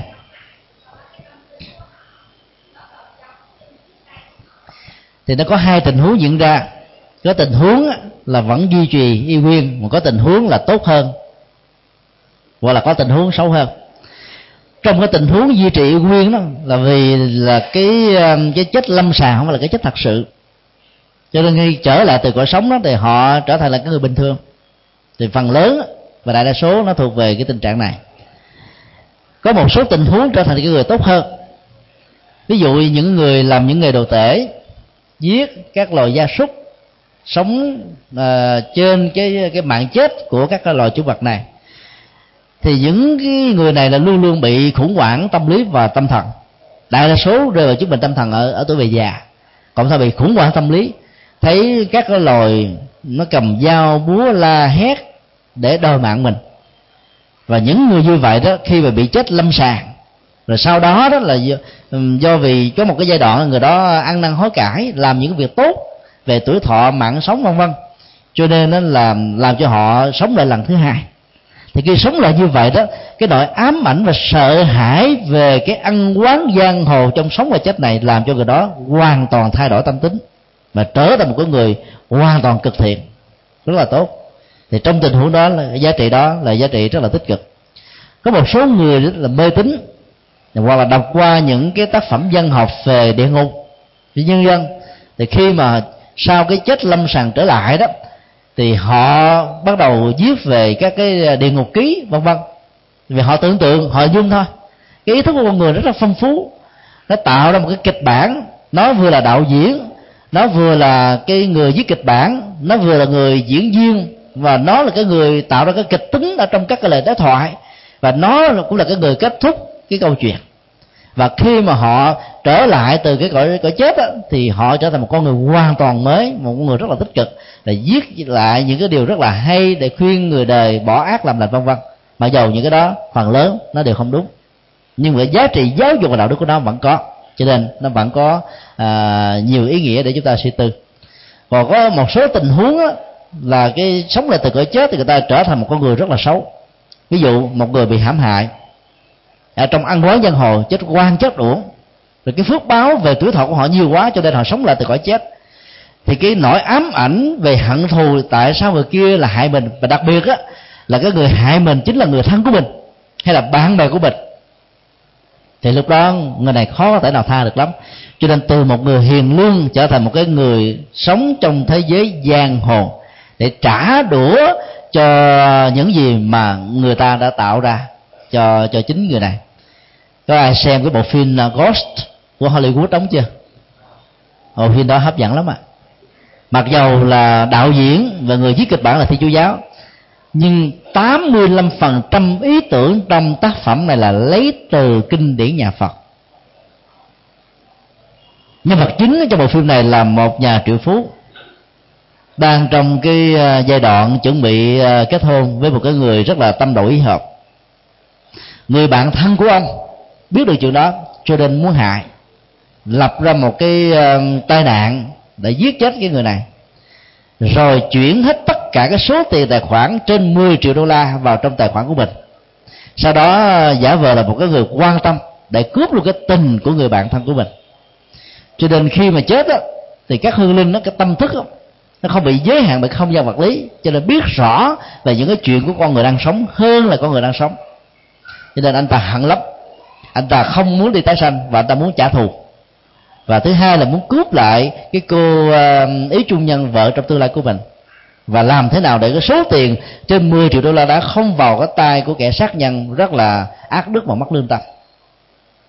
Anh ta đã làm bằng mọi cách mà vẫn bị thất bại. Thì cái một hôm nọ đó, đang buồn chán quá, lãng vãng ở trên một cái ga xe lửa, thì có một cái con quỷ là sống tại đây rất là lâu, bị đánh anh ta một cách rất là nhựa tử, vì sợ là anh ta đến đây chiếm cái không gian ngự trị của mình. Thì cũng nhờ như thế mà anh này không có giận tức gì hết, cho nên cái anh quỷ đó anh có thiện cảm, và người này mới hỏi là làm thế nào để điều khiển được các cái vật lý rồi xung quanh mình bằng cái tâm thức của mình. Thì cái con quỷ này nó mới hướng dẫn một cách rất là đơn giản. Đầu tiên á, anh phải nghĩ rằng anh là một người đã chết. Cái thứ hai đó, anh sử dụng cái ý thức tập trung một mức độ cao độ để di chuyển một số vật căn bản nào. Làm riết rồi anh sẽ quen và anh sẽ thành công. Sau một thời gian tập luyện thì anh ta đã làm được việc đó. Trong lúc mà người bạn thân hại anh á, tính dở trò trư bắt giới đối với người tình của mình, thì anh ta bắt đầu dùng cái tâm thức với sự thôi miên tập trung, làm cho các cái hoa bị ngã trên bàn, màn bị phất phới tung bay, tạo một cái ấn tượng rằng là anh ta đang có mặt ở xung quanh căn phòng này. Cho nên cái người bạn cảm nhận được đó, sợ bỏ chạy. Khi mà bỏ chạy như vậy đó, anh ta rí dược theo, cho nên người bạn đã bị xe hơi cán chết ở trên đường phố do sự bất cẩn. Rồi đó, anh ta bắt đầu đi vào ở trong cái ngân hàng, điều khiển cái cô này thông qua sự hỗ trợ của một nhà ngoại cảm để đánh máy vi tính, chỉnh đổi cái số tiền tài khoản trên 10 triệu đô la vào trong một cái tài khoản từ thiện, để cho cái số tiền đó nó được sử dụng vào mục đích chân chánh. Bộ phim kết thúc tại đó. Mặc dù đó là một cái bộ phim giả tưởng đó, nhưng mà yếu tố về học thuyết tái sanh, về mọi thứ đó là hoàn toàn phù hợp với học thuyết tái sanh của nhà Phật. Trong bộ phim này đó, thì cái cá tính của con ma bị chết đó, là hoàn toàn bị thay đổi từ một người hiền lương trở thành một cái kẻ rất là sân hận và muốn trả thù. Như vậy là có những cái tình huống là chúng ta thấy là nó có những cái sự thay đổi tốt và xấu, hoặc là giữ nguyên, là hoàn toàn tùy thuộc vào cá tính và sự thay đổi tâm lý ở trong cái giai đoạn cái chuyện chết lâm sàng được diễn ra. Tuy nhiên, dầu là chết lâm sàng được sống lại, hay là chết một cách vĩnh cửu để tái sinh ra một cái đời sống mới đó, thì cái năng lực của các hành động nghề nghiệp và cái cá tính của người đó vẫn được duy trì ở một mức độ tương đối nhất định nào, chứ không bao giờ mất đi. Thì cái năng lực của hành động nó vẫn theo đuổi chúng ta. Cho nên thấy được điều đó đó, chúng ta có thấy rằng là các hiện tượng thiên tài thần đồng không phải là ngẫu nhiên, không phải là vô cớ, mà nó là một quá trình tích tụ của những gì mà chúng ta đã gieo trồng. Và do đó chúng ta không nên tin vào thượng đế và thần linh, và cũng không nên tin vào sự ngẫu nhiên. Tất cả đều do chúng ta tạo dựng ra cả. Cách đây hơn một tháng thì có một thiên tài thăng đồng về văn học đến nước chúng ta. Cô bé này chỉ có vài tuổi thôi mà đã sáng tác ra trên 100 tác phẩm, đã được dịch ra hàng trăm ngôn ngữ trên thế giới. Những hình tượng đó không phải là ngẫu nhiên mà có, mà nó là một cái nhà bác học về văn học thi phú ở trong nhiều đời trước rồi. Thì khi chết á, cái tâm thức này vẫn còn núi kéo về văn học, vẫn còn đam mê thích thú về văn học, cho nên khi sinh ra đó, các hạt giống đó vẫn còn giữ y nguyên, cho nên không cần học mà vẫn biết. Do đó chúng ta thấy là đây là cái cách thức lý giải của đạo Phật về sự khác biệt của con người, về phước hay là tội, về hạnh phúc hay là khổ đau, về giàu và nghèo, về trắng và đen, về các cảnh huống và tình trạng mà con người có thể tiếp xúc ở trong đời sống thực tế. Thì không bao giờ là một sự áp đặt, hay không bao giờ là một sự ngẫu nhiên. Đó là cái học thuyết về tái sanh mà nhà Phật có thể chia sẻ với chúng ta. Xin nêu câu hỏi cuối cùng.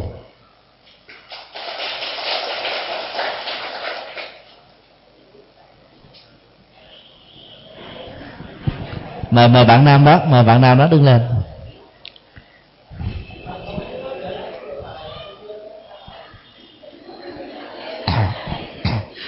Như thầy nói lúc nãy là nếu mà trong một cuộc hôn nhân mà nếu mà cảm thấy không có hạnh phúc thì chúng ta có thể giải thoát cho nhau. Vậy thì con hỏi là với một cái, con so sánh với lại một cái hiện tượng mà bây giờ người ta đang gọi là sống thử, con không cho đó là sống thử mà là giữa hai người sống với nhau, có tình yêu, có trách nhiệm, có tất cả cái gì đó của một đời sống vợ chồng, ngoại trừ cái tờ hôn thú là không có, vào cái sự thừa nhận của xã hội là chưa có. Và khi mà sống như vậy thì chúng ta có thể dễ dàng hơn trong cái khi mà cái chia tay. Thì theo ý của thầy là lựa chọn như thế nào trong cái hai cách đó? Dân gian Việt Nam có một cái câu mà chúng ta cần phải suy nghĩ: già nhân ngãi non vợ chồng. Cái thành ngữ này đã muốn nói một điều đó, nếu các cái cặp và thanh niên nam nữ đó sống thử với nhau trước khi cái hôn nhân được có mặt đó, thì nó sẽ dẫn đến một cái nhàm chán về phương diện tâm lý rất là nhanh chóng. Và nếu như 4 yếu tố tương thích về kiến thức, về đạo đức, về sự rộng lượng, về niềm tin đó, hoặc không có đó, thì cái sống thử như thế đó nó là một sự trải nghiệm về thân thể vật lý nhiều hơn là các yếu tố cần thiết của đời sống vợ chồng, đó là tình cảm, tình yêu và sự hiểu biết với nhau ở trong cuộc đời. Cho nên là bên đạo Phật đó, mặc dù không có chống đối hay là ngăn cấm vấn đề sống thử, nhưng chúng ta phải biết rằng là yếu tố tâm lý ở trong tình huống này nó tạo ra một cái sức ép rất là lớn. Tất cả những người nam nó phần lớn có khuynh hướng là hiếu kỳ, cái gì dễ dãi quá đó thì học đánh giá nó cao.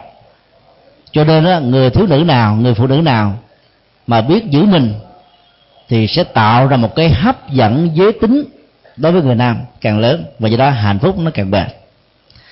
Còn nếu chúng ta dễ dãi như là thế giới phương Tây đó thì cái mức độ đó ly dị đó hoặc là không hạnh phúc gia đình khó có thể lường trước được. Có lẽ là quý vị nhớ đến cái ngày 7 tháng 7 2007 vừa qua. Cái ngày đó người ta gọi là cái ngày hôn nhân thế giới, vì 100 năm mới có được một ngày có trùng số 7 như thế. Và người ta đã phối hợp cái nền văn hóa, quan niệm, phong tục tập quán của Đông và Tây để chọn chung đó là ngày đính hôn tập thể. Tại Hoa Kỳ không đó, tại Trung Quốc không đó, ngày hôm đó nó có khoảng gần 100.000 người, 100.000 cặp đính hôn với nhau. Còn trên khắp thế giới đó nó có khoảng là đến gần 400 triệu cặp hôn nhân đã đính hôn trong ngày hôm đó, với một cái niềm ao ước duy nhất rằng là bằng cái may mắn của con số 7, đính hôn vào lúc 7 giờ 7 phút 7 giây ngày 7 tháng 7 năm 2007 thì cái cuộc hôn nhân của họ nó sẽ không bị đứt đuôi giữa chừng. Nhưng trên thực tế Hoa Kỳ là một quốc gia có cái mức độ sống thử là trên 90%, và cái mức độ ly dị ở Hoa Kỳ là 52%. Như vậy là cứ 2 cặp hôn nhân đó là có một cái cặp gãy. Còn những quốc gia mà có cái mức độ sống bền với nhau về phía Phật giáo thì có Tích Lan, là gần như là duy trì được là mấy chục phần trăm, gần 85% là không có ly dị. Nói chung là ngày hôm nay khi mà cái chủ nghĩa toàn cầu hóa nó có mặt thì cái văn hóa và tiếp biến văn hóa nó lan tràn, làm cho Đông và Tây nó không còn cái ranh rế như là trước đây nữa. Thì lúc đó cái hiện tượng sống thử như ở phương Tây nó sẽ trở thành là một cái gì đó thách đố lại cái nền văn hóa của người Việt Nam.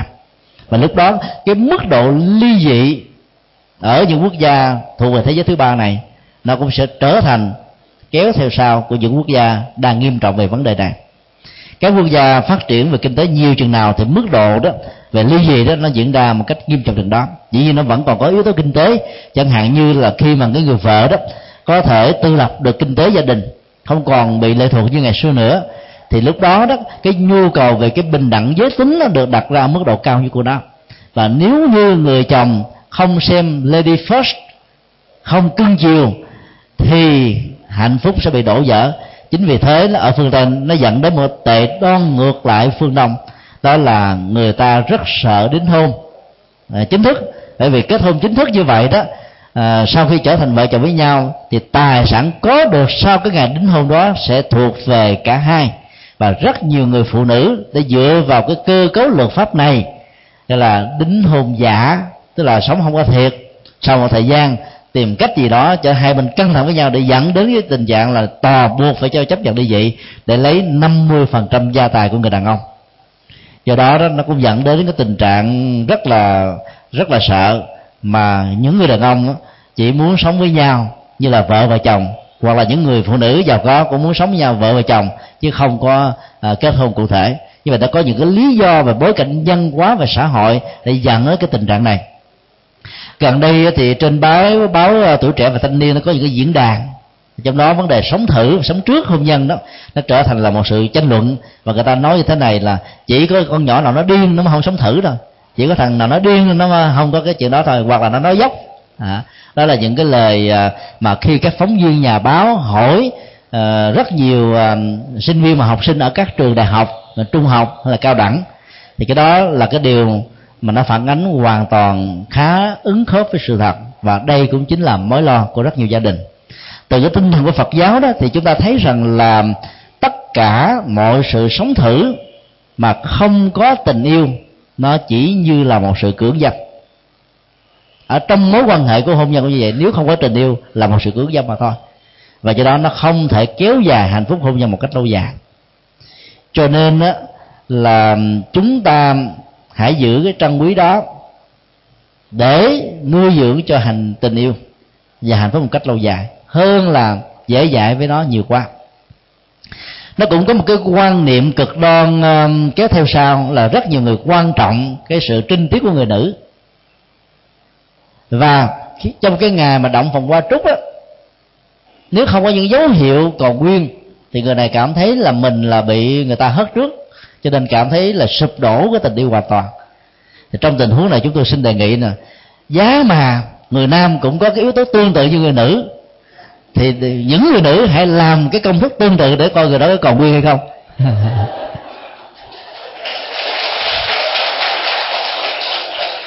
Cho nên trong tình yêu nó không quan trọng cái chuyện đó, mà quan trọng rằng là hai bên như cái giờ phút hiện tại đó sống với nhau thật lòng, có hiểu biết, có thương yêu, có chăm sóc, có nâng đỡ, có dìu dắt để cùng tạo dựng và chia sẻ, đúng hay không.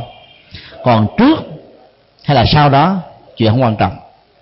Cái học thuyết của nhà Phật là hiện tại lạc trú, tức là thiết lập cái hạnh phúc ở trong đời sống hiện tại, mà vì nó khác hoàn toàn với học thuyết hiện sinh là sống buông thả trong hiện tại này, cho dù ngày mai ra sao nữa, cho dù ra sao cũng chẳng sao. Đó là thiếu trách nhiệm. Lần này là sống hiện tại lạc trú, là chúng ta rất là có tinh thần trách nhiệm với bản thân mình, với tha nhân, để chúng ta trở thành một người đứng đắn.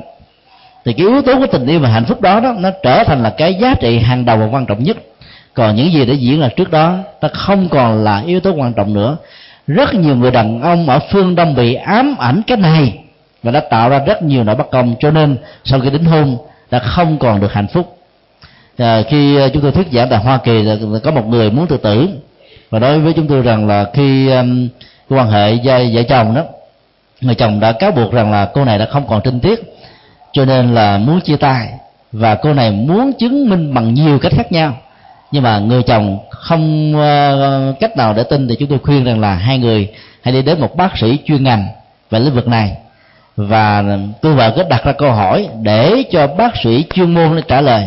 Bởi vì có những cái tình huống đó, cái sự mất đó nó không liên hệ gì đến cái quan hệ giới tính trước hay là sống thử tiền hôn nhân, mà nó là một cái rủi ro về tai nạn cũng có thể dẫn đến tình trạng như vậy. Cho nên quan trọng hóa về nó đó, chúng ta sẽ bỏ mất hết tất cả những cái còn lại. Dựa vào cái tinh thần của bài kinh Đại Bá Niết Bàn mà khi nãy chúng tôi trích dẫn ra đây đó, thì chúng ta thấy là cái câu hỏi mà Đức Phật đặt ra qua cái ngôn ngữ của cô thiếu nữ đẹp này rằng là liệu khi sống với tôi anh có chấp nhận được cái cô em xấu xí của tôi hay không. Tức là sự tâm đầu ý hợp. và chấp nhận hết những thứ đó hay không. Còn nếu câu trả lời không thì khó có thể được hạnh phúc lắm. Cho nên đó là những yếu tố nó quan trọng để nó đảm bảo được cái hạnh phúc lâu dài. Còn các cái quan hệ kia cũng đừng có quá quan trọng nó. Vì có những lúc đó, người ta cũng quá mê mỏng hay là quá nhẹ dạ, cho nên đã không cưỡng lại được. Chính vì thế mà chúng ta phải hết sức thận trọng để cho nó trọn vẹn đầu và đuôi, thì hạnh phúc của nó mới thật sự là lâu bền. Còn dễ dãi với nó quá đó thì nó dẫn đến sự nhàm chán về tâm lý. Và đôi lúc có rất nhiều đàn ông rất là kỳ cục, nghĩ rằng là cô này có thể đến với tôi như thế này được thì cô có thể đến với tất cả những người khác. Từ đó là phụ tình, ruồng bỏ và ứng xử một cách bạo lực, dẫn đến cái tình trạng để cho người kia cảm thấy mình bị nhục mạ đến độ mình phải chia tay trước để cho người này khỏi bị mang tiếng. Chúng tôi đã từng nghe rất nhiều cái cặp vợ chồng bị rắc rối đến nhờ chúng tôi tư vấn, mặc dù mình không phải chuyên gia lĩnh vực này, tư vấn bất đắc dĩ. Nắm bắt được những cái tình huống như thế, chúng tôi cũng muốn chia sẻ tại đây để quý vị có thể tham khảo thêm. Luôn từ đây chúng tôi cũng xin giới thiệu đó là trong thời gian qua đó cũng đã từng chia sẻ một vài cái đề tài. Thứ nhất là tình yêu và lý tưởng nó trên chùa Hoàng Pháp cho khoảng 700 thanh niên vào năm ngoái. Cái địa đó có phổ biến ở trên trang web tusachphathoc.com hoặc là cái phòng phát hành của chùa Giác Ngộ. Vào tháng 7 vừa qua đó thì tại Hoa Kỳ chúng tôi có chia sẻ 3 bài giảng về tình yêu, trong đó nó có một cái bài là kết hôn với chánh pháp, rồi bài nói về bản chất của tình yêu. Rồi năm 2006 thì chúng tôi cũng có giảng khoảng 3-4 bài đang phổ biến ở trong cái đĩa MP3 mang tựa đề là Hiểu, Thương và Tùy Hỷ. Đây là một tuyển tập 6 bài giảng, trong đó nó có 2 bài giảng về tình yêu ở tại California, Hoa Kỳ. Nếu như các vị nào muốn tham khảo thêm đó thì có thể nghe trực tiếp ở trên trang web tusachphathoc.com, viết thường, viết không có dấu, không có khoảng cách, để có thể nắm biết thêm những cái tinh thần mà Đức Phật đã dạy. Và vấn đề đó là một vấn đề rất là dài, và chúng tôi hy vọng rằng là sẽ có thời gian chia sẻ thêm về đề tài tình yêu, hôn nhân, hạnh phúc gia đình. Nó có rất nhiều đề tài mà cần phải chia sẻ từ cái góc độ của nhà Phật đó. Do đó là khi các anh chị vào trong giác chùa đó, đừng có ngại rằng là chùa chỉ dành cho người già chứ không có chỗ đứng cho mình. Theo cái câu nói dân gian đó là trẻ vui nhà, già vui chùa. Câu nói đó là một cái câu phản cảm và chống lại đạo Phật. Chống lại đạo Phật ghê gớm lắm. Cái tuổi trẻ cần phải đến chùa nhiều hơn. Tại sao? Vì tổ thì chúng ta đã từng như thế. Lý do truyền thống, và lý do truyền thống này nó rất là khoa học. Các nhà lãnh đạo đất nước Việt Nam vào thế kỷ thứ 10 đến thứ 14 trong 2 triều đại Lý và Trần đó, từ vua cho đến các quan tướng đó, đã đến đạo Phật ở tuổi mười mấy và đã lấy từ đó làm cái phương châm đời sống của mình. Và cũng nhờ ý thức hệ tâm linh của Phật giáo mà triều đại Đại Trần đó đã 3 lần chiến thắng được giặc Nguyên Mông, cũng nhờ cái tâm linh của nhà Phật. Và cái đề này đó cũng là cái đỉnh cao nhất của đất nước Việt Nam về phương diện ảnh hưởng chủ quyền độc lập dân tộc so với các đất nước xung quanh. Và dĩ nhiên là không phải là tổ tiên của chúng ta vô cớ hay là mê tín gì đâu mà đã chọn đạo Phật, vì những cái giá trị tâm linh, đạo đức, tự giác của đạo Phật đã cống hiến cho nhân loại, cho nên là những vị đó ta đã chọn. Do đó là ở tuổi trẻ chúng ta phải nên đến với đạo Phật, vì khi đến với đạo Phật chúng ta sẽ học được cái định hướng đời sống, sống một cách tích cực, lạc quan, có phương pháp, có trách nhiệm đạo đức, thì cả cuộc đời chúng ta sẽ tránh được những cái hiểm họa, khổ đau về sau. Còn về già rồi đó, đôi lúc là mình đã trải qua nhiều cái sai lầm, bây giờ quay đầu thì dĩ nhiên cũng là bờ, nhưng mà đừng có nghĩ rằng là hãy quay đầu là có thể đến được bờ đâu. Tại vì cái khoảng cách giữa sự quay đầu và bờ đó